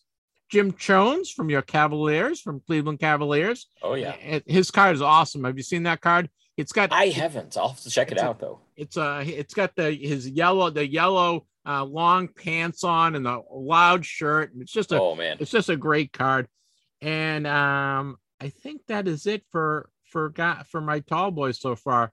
So uh, it was it was a really good week. I got um, 17 returns, probably maybe about I don't know 25 or 30 cards because most of these guys, other than the basketball, I sent out I usually send out two cards, and most of them send back two cards. All the football cards, football football guys were two cards, so it was pretty a pretty good week for returns. And as I said, I sent out. I think I sent out 15 or 18 on Wednesday, and I sent out like 30 on Monday. So I got a lot of lot of requests out there. I'm finally I'm finally got been just really uh really busy. It was kind of a crappy week weather-wise here, so I've just been doing a lot of TTMing, you know. Yep, yep. I've got to look into that at Jim Chones' card there. I had bad luck on uh, TTMing him, so uh, I might it might be about time to give him a second try there. So uh, I have to look into that. But I had a decent week as well. Well, decent few weeks, I guess would be, since I'm having to get caught up on everything that came in while I was at the national there. But um, the I got four of them back while I was at the national, including uh, NASCAR driver William Byron, who signed all the cards I sent, including one of them was a, uh, I guess not a jersey card, it's going to be a fire suit card in that case, being a, a, uh, race car driver there. But had one of those from a select set, and he assigned that as well as the other ones I enclosed. Uh, ben Lecomte, who is in one of the Allen and Ginter sets, I believe 2018. He is a long distance swimmer and uh, has the claim of having uh, having swam, swum, whatever the word swam, is. Right, swam. Yeah. It's either swam or swum. I forget which one is which one goes with which, but uh, either way, he he made his way across the Atlantic Ocean swimming. So that's a, that's a crazy accomplishment right there. But uh, he's in the Allen Ginter set. He signed two cards from that that I sent. Uh, Calvin Murray, who was a baseball player for the Giants back in the 90s through the early 2000s or so. First round pick of the Giants. He had also been a first round pick of the Indians, but decided not to sign and went to college instead at uh, University of Texas. But uh, that one took about a year, maybe two years to get back to me. That was one of the uh, longer ones I've had. Uh, also, current Rangers outfielder Kole Calhoun signed a card for me that I actually sent that one out while we were up at the National. Dropped it in the uh, mail at the uh, hotel there, and fortunately, they did drop it in the mail for me. So because it got down to him, then came back to me here. And uh, the last one I got was James McCann, who just came in this past week. The catcher, uh, been with a number of teams, but I sent to his agent's office, which is here in the Dallas area. Sent that one back in, I want to say April, right around when the season started and just came back to me here this past week. So uh, got that one back, and it's another Heritage set hit right there. A couple purchases I made as well. Picked up a Miguel Rojas for my uh, Topps uh, Heritage set, and a few unsigned items for the various soccer sets that I'm working on trying to complete. So just kind of chipping away at those and actually completing one of them, and then uh, knocking one down to only two more cards that I need. So uh, making my way through those ones at least. Very nice. Well, hey, I'm gonna hold up my Jim Chones card for you. Can you see that? Oh wow, that is great. Isn't that a neat one? Yeah. Seven his 76 card. He he's shown he's got his warm-up shirt on and it's like um I don't know what, that's yellow, right? It's like bright yellow yeah. with red stripes, and it's just yep, kind of yep. it's just so funky. It's just so 70s, you know. So it was kind of they cool. call it wine and gold, but it's it's it's more yellow than gold for sure. Yeah, no, it's kind of cool. And he's he's like dribbling the ball and kind of looking up like you're taking my picture and I'm wearing this, you know. Well, that, a picture of this angle when I'm seven feet tall. Come on, guys. I know it's very cool. Well, thanks, Drew. Um, I love love hearing your returns. Uh, we that wraps up our returns for the week, guys. Next, we're gonna go um, do our TTM Cast weekly interview. This week's interview is brought to you by Certified Sports Guarantee, CSGCards.com for superior sports card certification and grading. Well, as I said at the beginning, I had a, a chance to meet with Jeff Owens at the National. Drew and I met him a couple times actually, and uh, Jeff's been a great guy. He's been at the, on the show a couple times, and I said, "Oh, we got to talk to Jeff and see, see get his take on, on the hobby and what's going on in National." So I interviewed Jeff the other day, and uh, he is really forthcoming and has really he has his finger on the pulse of the, the, hobby. I think he's a really, really nice guy. So please enjoy my interview with uh, editor of Sports Collectors Digest, Jeff Owens. But first, here's a message from our friends at CSG. CSG is even faster. You heard correctly. CSG is now even faster, providing quicker turnaround times for your graded cards. CSG has reinvested in the company with additional graders, improved technologies, and streamlined workflows. All of this gives CSG's customers the best experience in getting their cards back with the fastest turnaround times and lowest fees. Experience the new turnaround times and all that CSG has to offer online at csgcards.com. Joining the program is a friend of the show, uh, a great ambassador to the hobby. His name is Jeff Owens. He is the editor of Sports Collectors Digest. the voice of the hobby, which I'm so jealous. I never thought that up before they, they stole it. they can steal it. They came up with it. I just want to steal it. Well, Jeff, welcome to the program. Thanks, Jeff. Glad to be here. I mean, Sports Collectors Digest has been around how long? For for like 40 years or something, right? Yeah, a little over 40 years. It started back in the 70s and uh, still kicking, still doing well. We still have a loyal subscriber base. And uh, I had so much fun at the National with people coming up to me and saying, Hey, I've been reading Sports Collectors Digest uh, since I was a kid. And uh, that really resonates with me because I did too. You know, I read it when I was a kid. You could pick it up on the newsstands when you went to buy a, a pack of cards at the grocery store or whatever. So uh, it's uh, it's a pleasure and an honor to be uh, working with it now, all these years later. Well, no, it's fun. I was a, a, a subscriber when I was young, young, probably my teen teenage years, and it was before the internet. You know, you couldn't get any of this information other than uh, Sports Collectors Digest, and, and, you know, the internet has kind of boomed, and it now information is everywhere. But Sports Collectors Digest still has a place, I think, in our hobby, uh, and as, as kind of as a, as a voice of the hobby. Yeah. Yeah, we that's what that's kind of the slogan they've gone with for years and it really is true. I mean, we we do our best to to try to uh, give a voice to the collectors out there and write about collectors and their collections and and also follow what's going on in the hobby and the trends and all that stuff too so uh, we're doing well we still have a, a uh, strong subscriber base for the print magazine, which is rare these days. You know, magazines are kind of going by the wayside for a lot of people, but uh, we still have a strong subscriber base. Uh, working on the website, you know, we still publish a lot of content there, and we're trying to grow that as well. So uh, things are going well so far. We're, uh, you know, obviously the industry has been booming the last couple years, and uh, it's helped our business as well too. So uh, we're glad to still be out there, part of the hobby. Well, of course, we're speaking with Jeff Owens. Jeff is the editor of Sports Collectors Digest. You can go to sportscollectorsdigest.com to uh, see all their content, and you can also uh, subscribe. And there's actually, a, uh, when it pops up, you can get a free issue. You can sign up for a free issue, and they have newsletters and all sorts of stuff. Jeff, I know you and I uh, bumped, bumped into each other everywhere at during the national. You, you, and Greg were probably the hardest working people at the national because every time I looked over my shoulder, there was one of you guys. So, what was your thought on the national overall, and uh, and, and kind of the you know the pulse of the hobby? Uh, you know, spending four or five days with collectors. Yeah, yeah, I thought it was great, Jeff. Um, you know, we had our logistical issues just like everybody else. Uh, so there, there were some problems there, but overall, I thought it was a great show. Uh, the crowd was tremendous.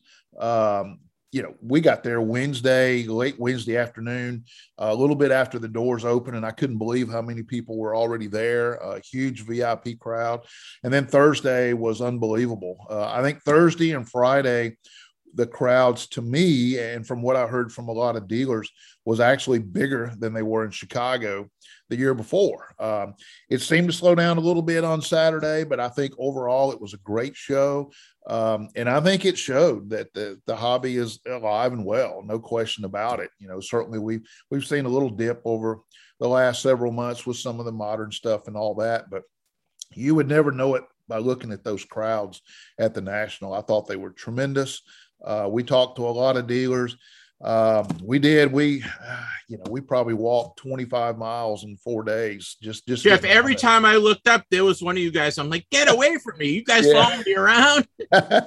yeah, we were making the rounds. Greg Bates, one of my riders, was there with me, and um, our mission was to talk to as many people as we could in the hobby. Um, you know, so we made the rounds. You know, we hit all the auction houses and all the, grading companies and, and all the big corporate areas. Um, we spent some time with Fanatics. Uh, we were uh, able to land an interview there with Josh Luber.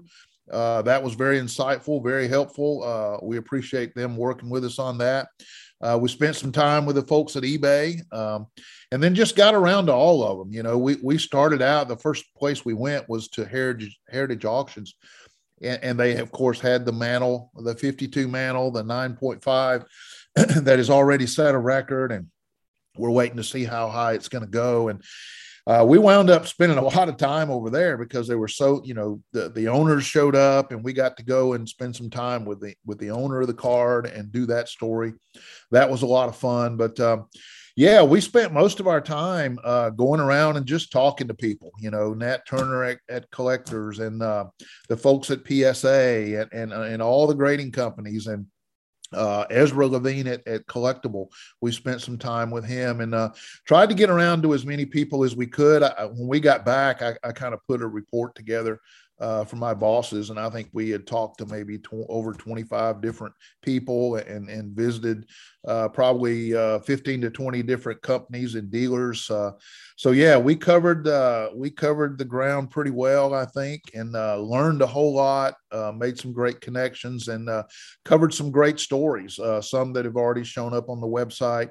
I was very happy and pleased with the magazine that we just put to bed. After coming back from the national.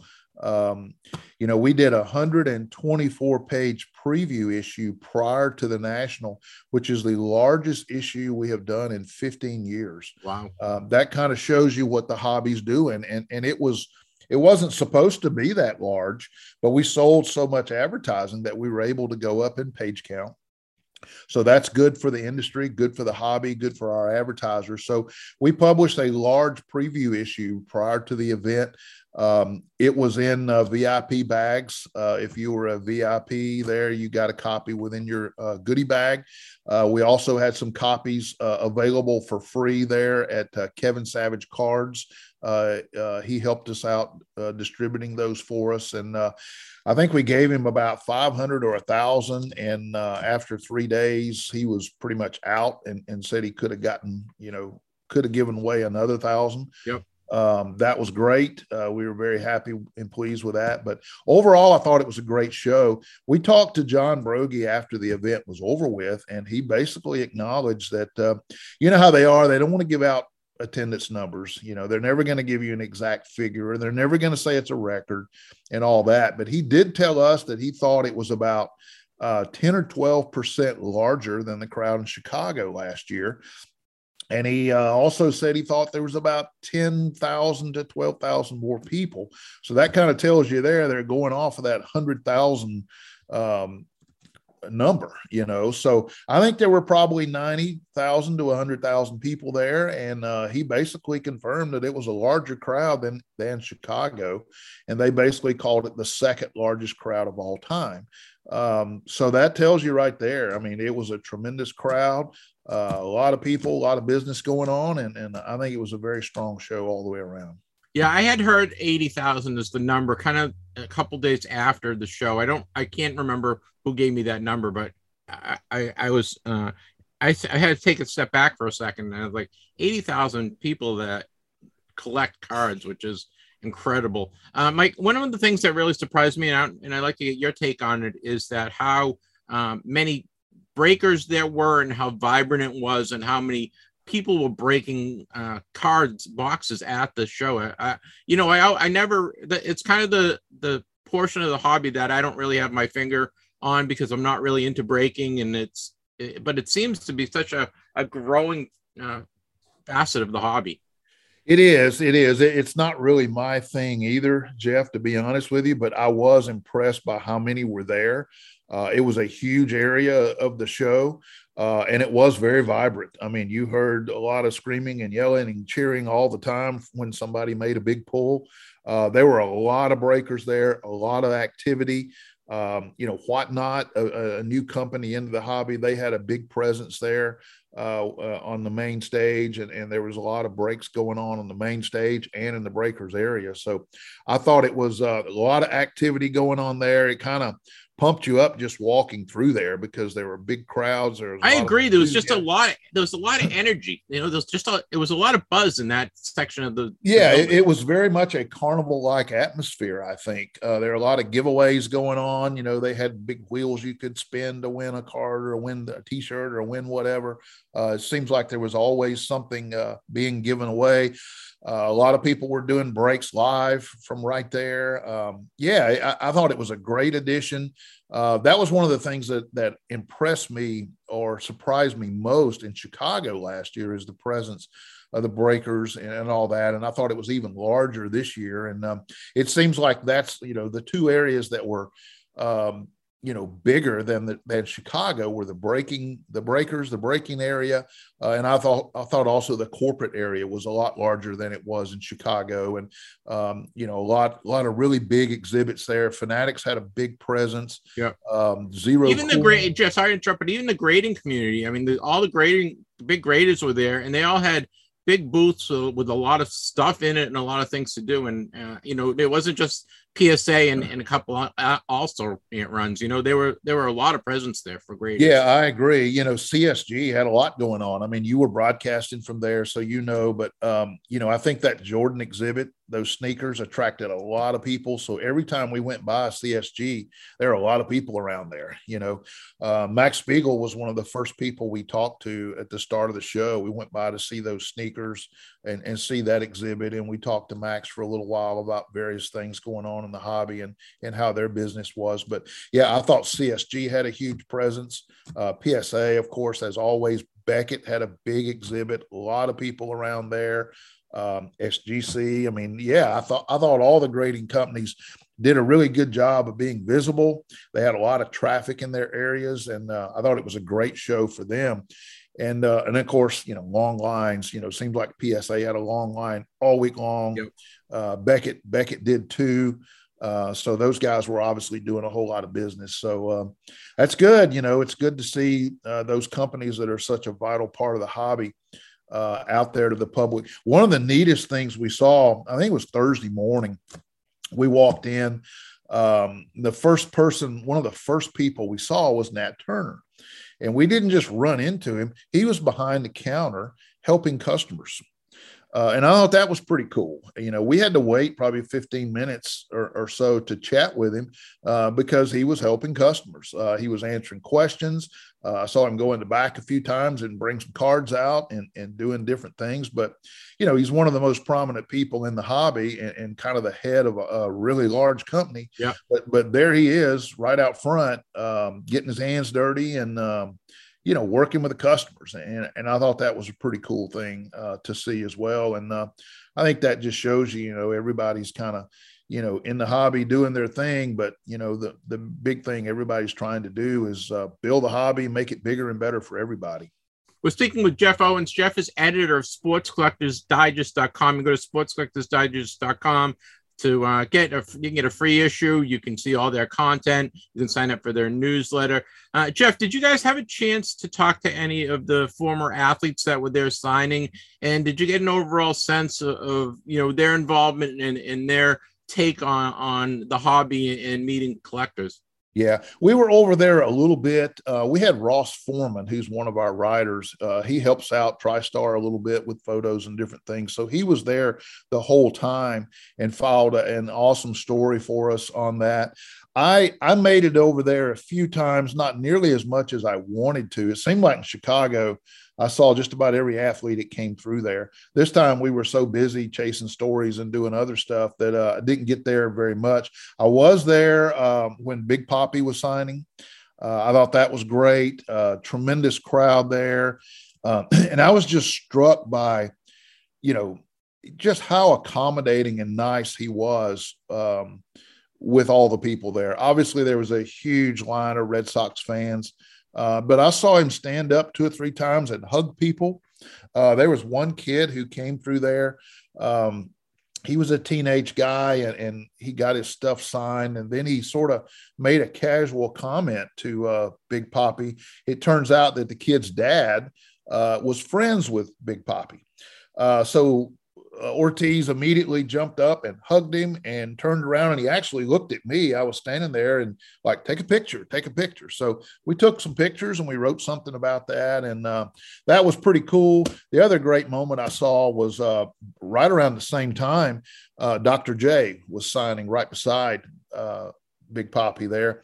And uh, Dick Vermeil came over after he got through signing. He came over and he hugged Dr. J and, and they talked for couple of minutes and shared some uh, stuff. And uh, that was pretty cool seeing two legends like that. You know, one of the most famous NFL head coaches of all time and one of the most famous NBA stars of all time sharing a moment like that. Um, but we heard, you know, Ross filed his story, and we heard uh, a lot of stories about how accommodating and nice uh, many of the athletes were, uh, the huge crowds, and there were some athletes. Um, you know, getting autographs themselves and getting photos with yeah. other athletes. Uh, I think even um, Allen Iverson, I heard, came back on Saturday afternoon and hung out just so he could see some other athletes and chat with them and get some photos and signatures and that kind of thing. Um, so that was that was cool. You know, it sounds like that was a huge success uh, for TriStar and the whole show, and uh, just a lot of great legendary athletes coming through there. And uh, it's good. You always love to hear the good stories. You know, some of them probably um, can be a little grumpy sometimes and not the best, but for the most part, we didn't hear much of that. You know, we heard stories about how accommodating they were and uh, how much they enjoyed being there and, and, how much they enjoyed meeting each other. So uh, I think that's a, a great part of the hobby. Yeah, I agree. Well, uh, I got a quick story for you. To uh, I'm sure not many people saw this, but Dave Parker, who obviously to the Cobra, who played for the Pirates and a bunch of other teams, he's not doing that well. You know, he, he was yeah. in a wheelchair, and I I don't I think he has Parkinson's, or, but he's not doing that well. Well, he was done signing, and I happen to be I'm in a mobility scooter for those that you guys that don't know. So I was in my scooter, kind of in the back, just watching everything, and uh, Parker uh, had his guy pull push him over to Johnny Bench's place where Johnny was signing. Johnny just stopped and and you know gave Parker a big hug. They were teammates at one time, and you know I'm sure they don't see each other, and it was just nice. You know, you could see it meant it meant a lot to Parker to see his former teammate, and uh, they had a nice conversation. I was kind of like a fly on the wall to it, but it was just when you say accommodating, I think these guys really appreciate um, you know their time, their their time in the sun, and you know you forget these guys haven't played in 50 60 70 years and sometimes sometimes. Yeah. and it's it, you know it's nice for them to connect with the fans. Yeah i was able to see uh, both parker and johnny bench in chicago last year and it was a thrill getting to see those guys. Uh, i watched dave parker sign autographs and like you said he's not doing well now. He, he looked really good in chicago last year. Yeah he didn't he didn't look that well in yeah. Atlantic City. Well, it was a little sad. Yeah, when you get to be that age, some of these guys go downhill really fast. But it was good to see some of the older guys there. Um, you know, Juan Marichal still there signing autographs. Yep. And uh, some of these guys are in their 60s, 70s, and even older now. And, and to see them still out there engaging with fans and talking to fans and signing autographs, that's really cool to see. It brings back a lot of memories and uh, it's fun watching that. I love that part of the National. Uh, I wish I could have gotten over there a little bit more this year. That was really the highlight of my trip in Chicago last year because I got to meet so many of those guys and just like you said, just hang around and watch them engage with fans, and uh, that is that is really cool to see because these are guys we grew up watching, you know, and you, you kind of idolize them, and uh, you always dream of seeing what they're like out in public, and uh, to be able to witness that firsthand is really cool, and. Um, yeah, I, I, think I think TriStar and the National both do a great job of bringing big names in, and um, and, and letting them meet the fans and all that. And uh, that's a that's a great part of the show. We're speaking with Jeff Owens. Jeff is editor of sportscollectorsdigest.com. Sports Collectors Digest. Sorry, Jeff. Go to sportscollectorsdigest.com. Uh, all sorts of stuff. They have great content there. You can also sign up for a free uh, print issue, and you can also sign up for their newsletter. Uh, Jeff, just one one more question about the national, and then, then I got a couple more things for you. Um, was there anything that really surprised you in in, ter- in, in terms of the national, not not news wise, just kind of hobby wise in terms of the the sense of the hobby or something uh, that's been going on in the hobby that you were didn't have your finger on? Was there anything that really surprised you that or that you learned at the national? Well, you know, it, it was interesting to me to see the dealers and how they were interacting with collectors and buyers you know, that was a big question mark going into the hobby. You know, we've seen a little bit of a dip in the card prices and, and, um, and all of that. So it was interesting to see some of those interactions.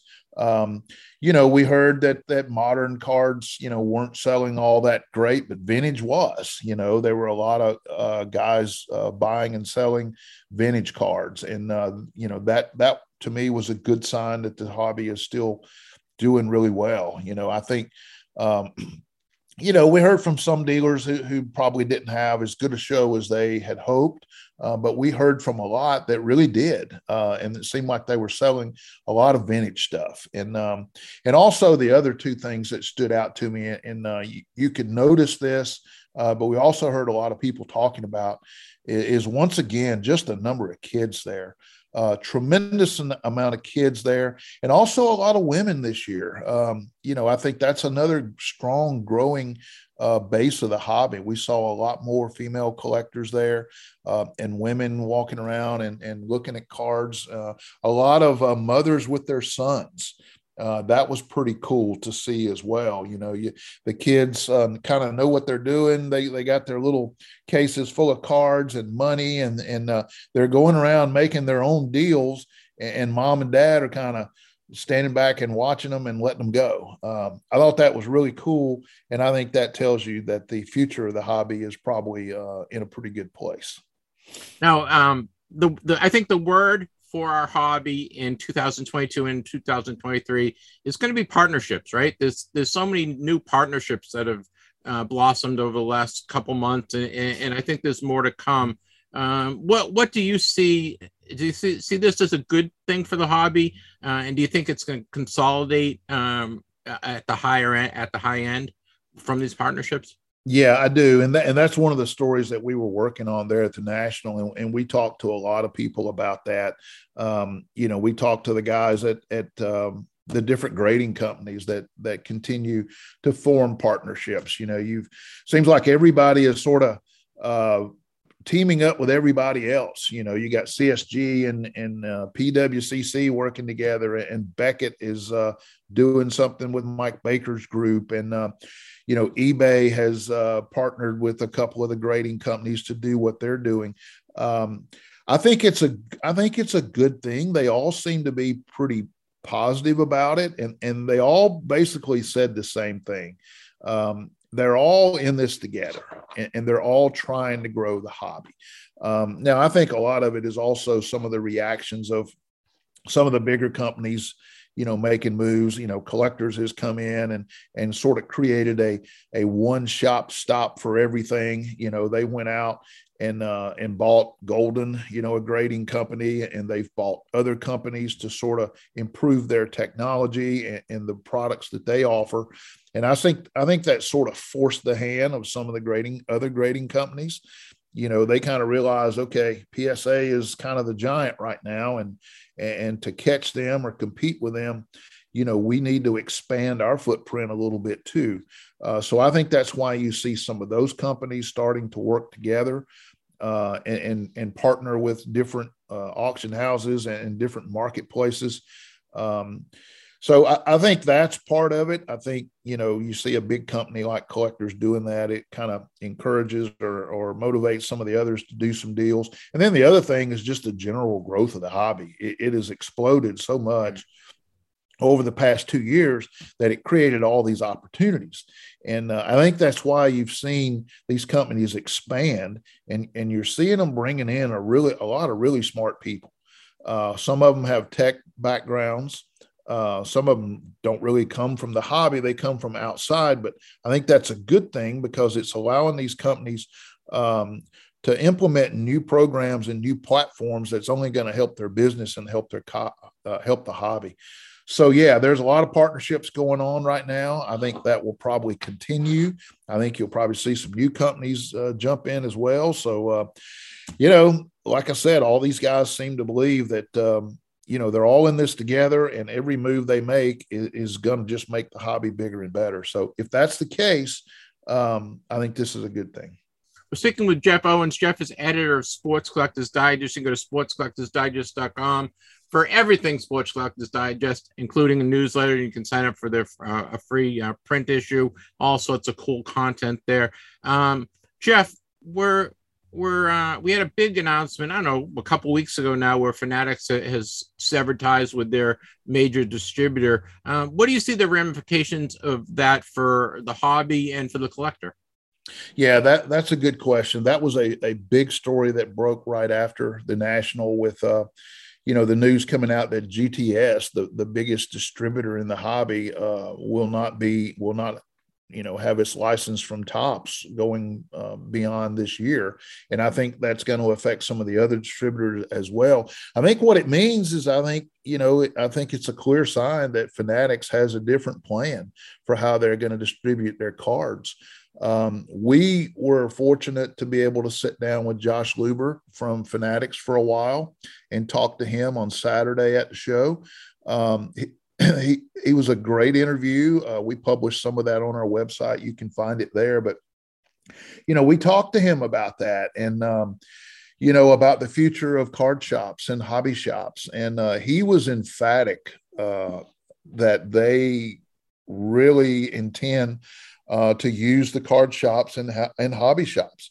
Um, he called them one A and one B on their priority list. So, you know, I was very struck by that. Um, you know that told me that they're they have a different plan in idea and ideas for how they want to distribute their cards um, and then a few days later is when the gts news broke and uh, so I, I, think fanatics clearly is going to go in a, a, different direction. I think it's going to be some combination of uh, distributing directly to consumers making the products available through uh, fanatics and they'll distribute them uh, directly to the consumers but I also think they are going to uh, work with the hobby shops and the card shops and, and get them product and make sure that they remain healthy and, uh, and, and a big part of the business. And I also think you're going to see, you know, certainly anytime something like this happens, there's probably going to be some changes and there's probably going to be some card shops that that may not make it. There there may also be some breakers that that may not make it.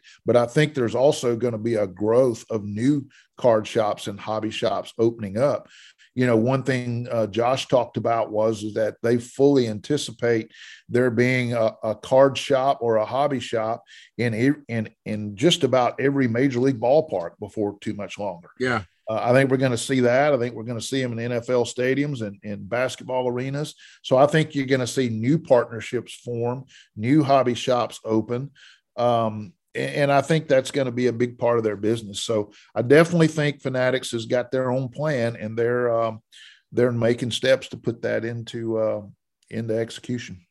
What do you think um, the biggest problem with our hobby is right now as a whole? Is there one one glaring thing that really needs to be addressed either by the card manufacturers or or by uh, you know the, the grading community or, or or you know the the kind of the key players in in, in our hobby? Is there is there one issue that you're hearing from from your readership that that really needs to be addressed? Yeah, I think the biggest thing you keep hearing over and over again is that the prices are just too high, you know, for for your average person, average yep. collector. Obviously, the boom has been good for a lot of people. Um, a lot of people have made a lot of money at it. Uh, a lot of flippers, a lot of investors ha- have done really well with the hobby. Uh, but the danger that I think we've all been aware of for a while now is that you you eventually weed out uh, the people who are pure collectors. And, and also, you know, you got to be careful too that you don't make the hobby too expensive for kids. You got a lot of kids into the hobby right now, and some of them are making a lot of money too. You know that, and that's great for them to do that. But I think you've got to be really conscious about not driving your core audience and your true collector out of the hobby. I think that's something Fanatics is aware of. So it's going to be interesting to see how they do their products and, uh, you know, do they continue uh, to make retail products uh, in stores like Target and Walmart that are affordable, that kids can go buy and not break the bank and not break mommy and daddy. Um, I, I, think that's the big thing facing the hobby. We've got to figure out, you know, the market's probably going to bring prices down a little bit. We're seeing that already. Um, but I think there's got to be a conscious effort to make cards uh, affordable and available for everybody. And uh, it'll be interesting to see, you know, what kind of programs and steps Fanatics takes um, to do that. We're speaking with Jeff Owens. Jeff is editor of SportsCollectorsDigest.com. Jeff, why don't you let people know what you what, what you guys have on your site because you you know we've been you've been in the job what three years now? No, not that long. Um, years uh, coming on two years. Two yeah, years. So I mean, yeah. the, the the the site and the content has really um, shifted in the, since you, you've come aboard and, and, improved greatly. I, I I believe. I think the stuff that you guys uh, are doing now uh, are, are, light years from what you know a couple of years ago. So I think it's it's constantly improved. So uh, why don't you let people know what they can find in Sports Collectors Digest and, and some of the plans you have for the magazine uh, moving forward? Yeah, thank you, Jeff. I appreciate that. Um, yeah, we, we've tried very hard to uh, just stay on top of what's happening in the hobby. You know, I think in the past, sometimes we uh, basically, you know, took our magazine content and put a lot of it online and we still do a little bit of that but but i think you know our main emphasis has been to just stay on top of what's going on in the hobby and, and try to uh, react to the big um, news and big developments and trends out there uh, and put stories out there that address that stuff um, there's obviously been a lot of changes and a lot of news over the last couple years, so we've really tried our best to stay on top of that. Uh, you have a lot of records being broken almost every single week. We, we've tried to stay on top of those cards and and uh, what the big items that are selling at auction and in different marketplaces are that are changing the face of the hobby and, and sort of setting records and doing all these great things. We've been trying to stay on top of that.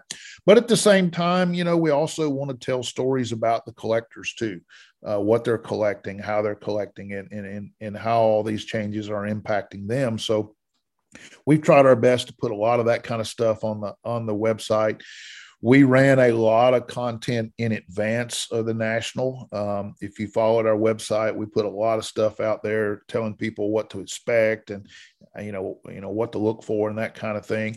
And then after the national and while we were there, um, you know, we tried our best to cover the event and, and post relevant stories as much as we could. That was, as you know, a bit of a challenge because the internet issue. I know the, internet. Wi-Fi was, you know, if, if, there was one big negative that came out of that national, that's what everybody talks about the the Wi-Fi and the internet connections were just ridiculous. Uh, we were there for three days, uh, two days solid, where we did a tremendous amount of reporting and couldn't publish any of it because the Wi-Fi connection was so bad. Yeah, uh, and it wasn't much better at our hotel, so we had a difficult time. But but we published a lot of content, content, and you know it's all about just staying on top of things. Um, you know, re- reporting what's happening and and uh, the trends and, and the developments and the news and and just getting it out there and trying to be a source for that kind of stuff.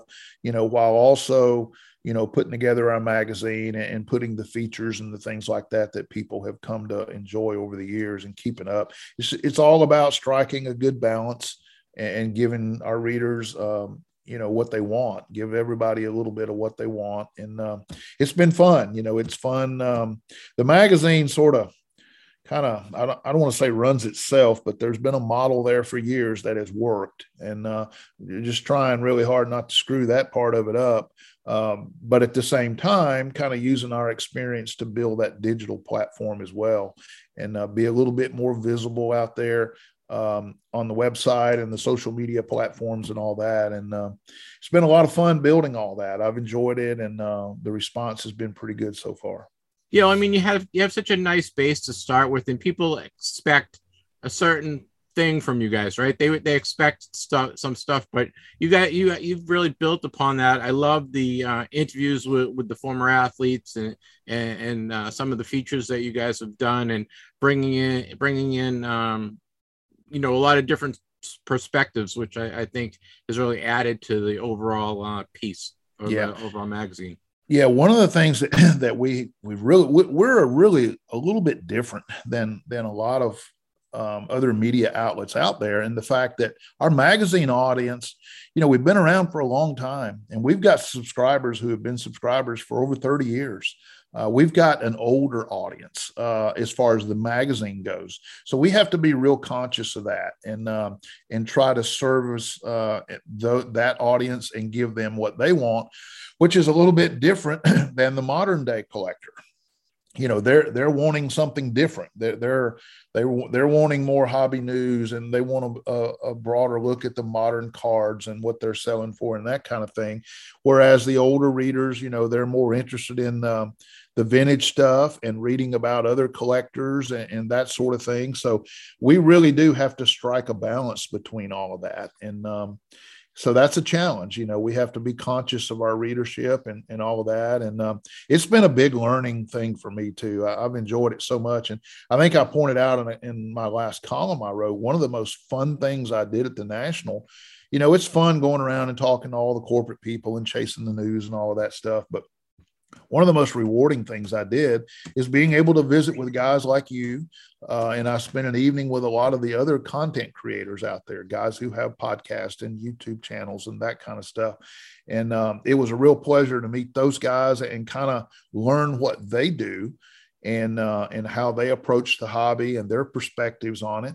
Uh, I enjoyed that a great deal because you guys are the ones who have really uh, taught me so much about this hobby you know, I think I told you when I was on before, when I came into this, I'd been away from it for quite a while. So it was a big learning curve. I, I kind of had to go to school.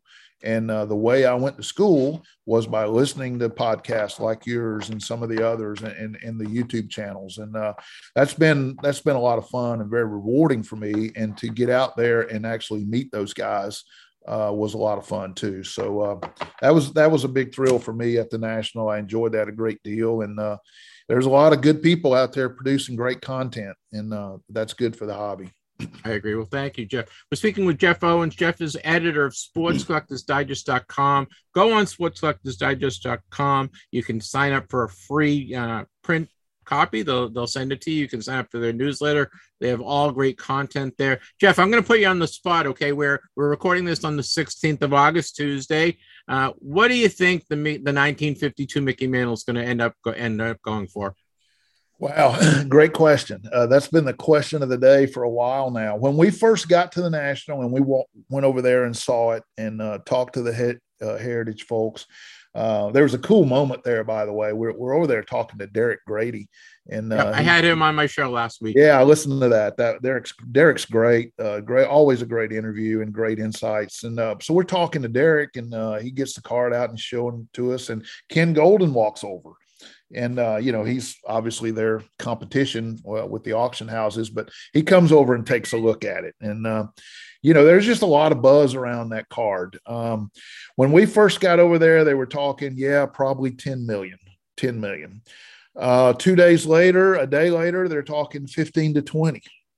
So we'll see. I'm going to sort of split the difference on it right now and say about 12 million. Uh, I think it'll go to that. I checked this morning; it's already up to seven point eight with the buyer's premium. Okay. Um, I think there'll be a big rush uh, at the end. I know there's collectors out there that are willing to pay 10 million. Um, one of the guys that bought the um, the 52 mantle that was graded a nine, uh, Rob Gough, the actor entrepreneur. Yeah, yeah. Uh, he set the record uh, about over a year ago at uh, 5.2 million for his mantle card. I know he's already offered him 10 million and they turned it down. So I expect, I know that he's got his eye on it.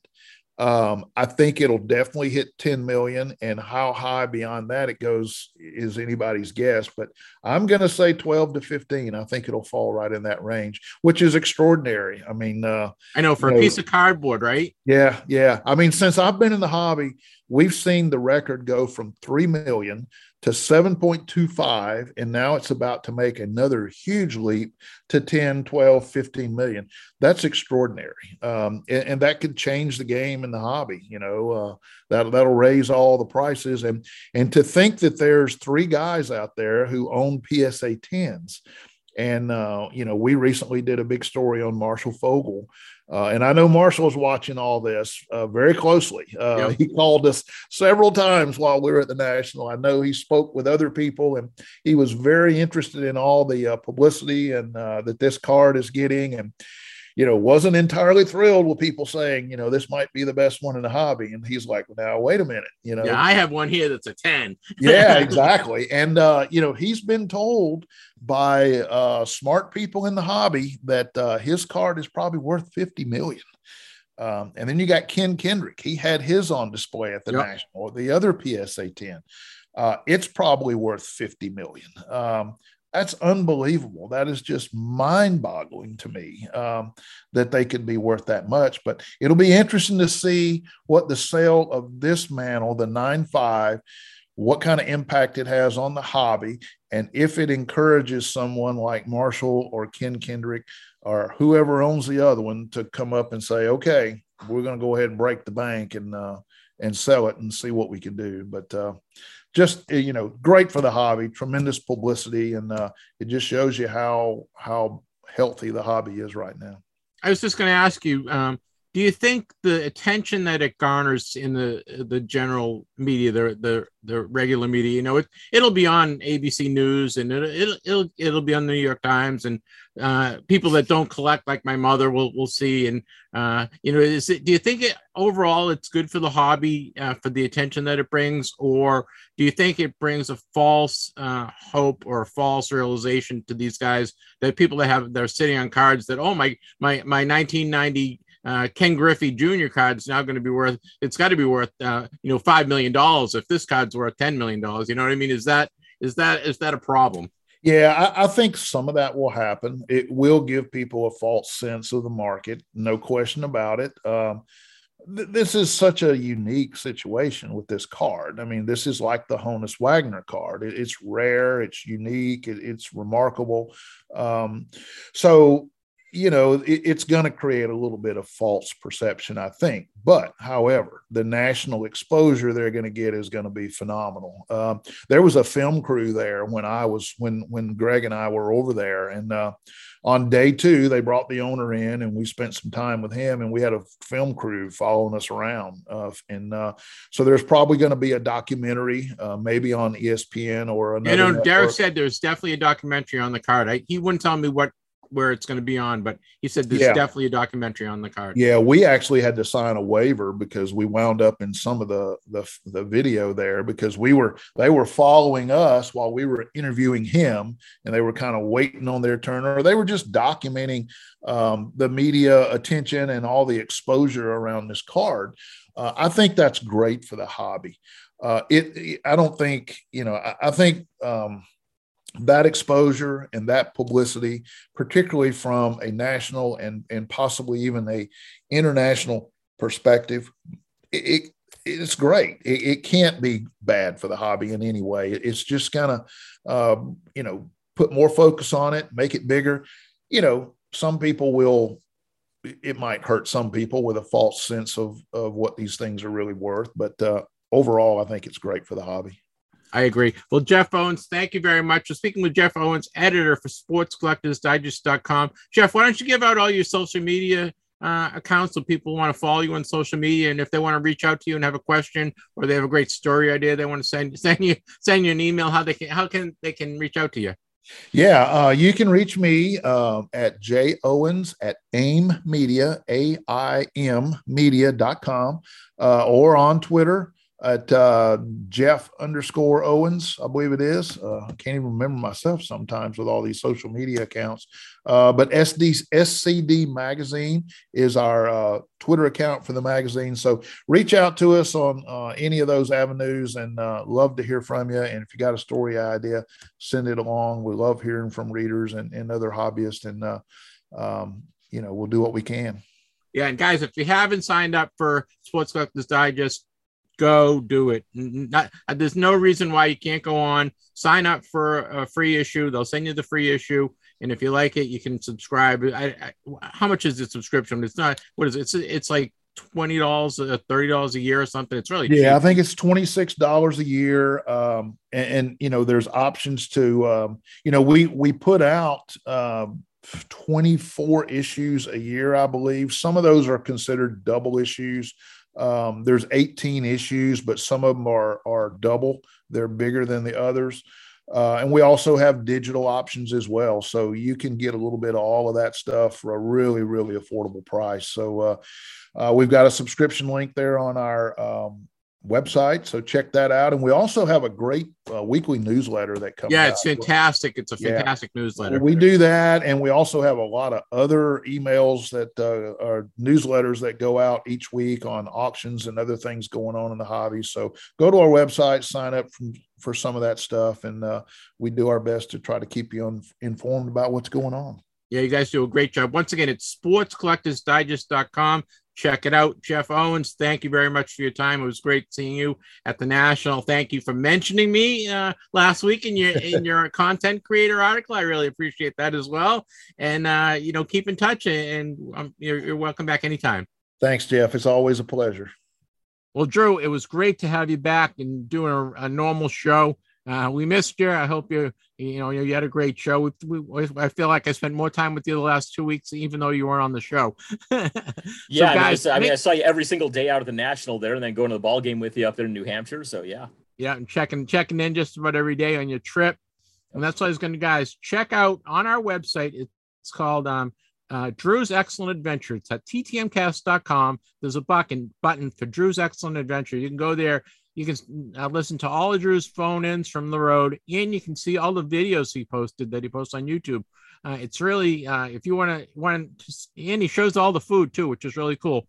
So check it out. It's Drew's Excellent Adventure. Drew's back in back in the saddle. He's back home, and we will be having we have all sorts of fun guests uh, lined up for the next month. Uh, we have all sorts of cool things that we're doing for the show. Um, please uh, tell your friends and family and, and uh, loved ones all about the show. We really, you know, our listenership it keeps going up, and we really appreciate all the new listeners. We appreciate all our old listeners as well. I want to thank Jeff Owens for joining us from Sports Collectors Digest. Check that out. It's a great magazine. You can go to sportscollectorsdigest.com and uh, you fill in your your name and uh, mailing address, and they'll send you a free copy of the magazine. You can also sign up for their free newsletter. It's really cool. I want to thank Clemente Lisi, who our soccer expert, our so- soccer expert, for joining us. Um, Drew, anything else you want to add? I think we got everything pretty well covered there. Just yeah, good to be back on here, and uh, looking forward to more.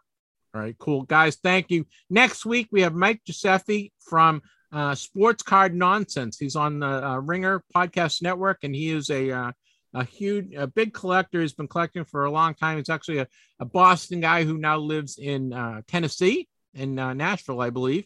And we're going to talk to Mike all about just kind of the hobby, you know, his time at the National, his time at Sports Card Nonsense, his view on uh, what who to collect and what not to collect, and uh, it'll be it's a fun it'll be a fun interview with Mike. So that's coming up next week. Um, I think that's about it. I want to thank everyone for listening once again. Wishing everyone many happy returns. We'll see you next week.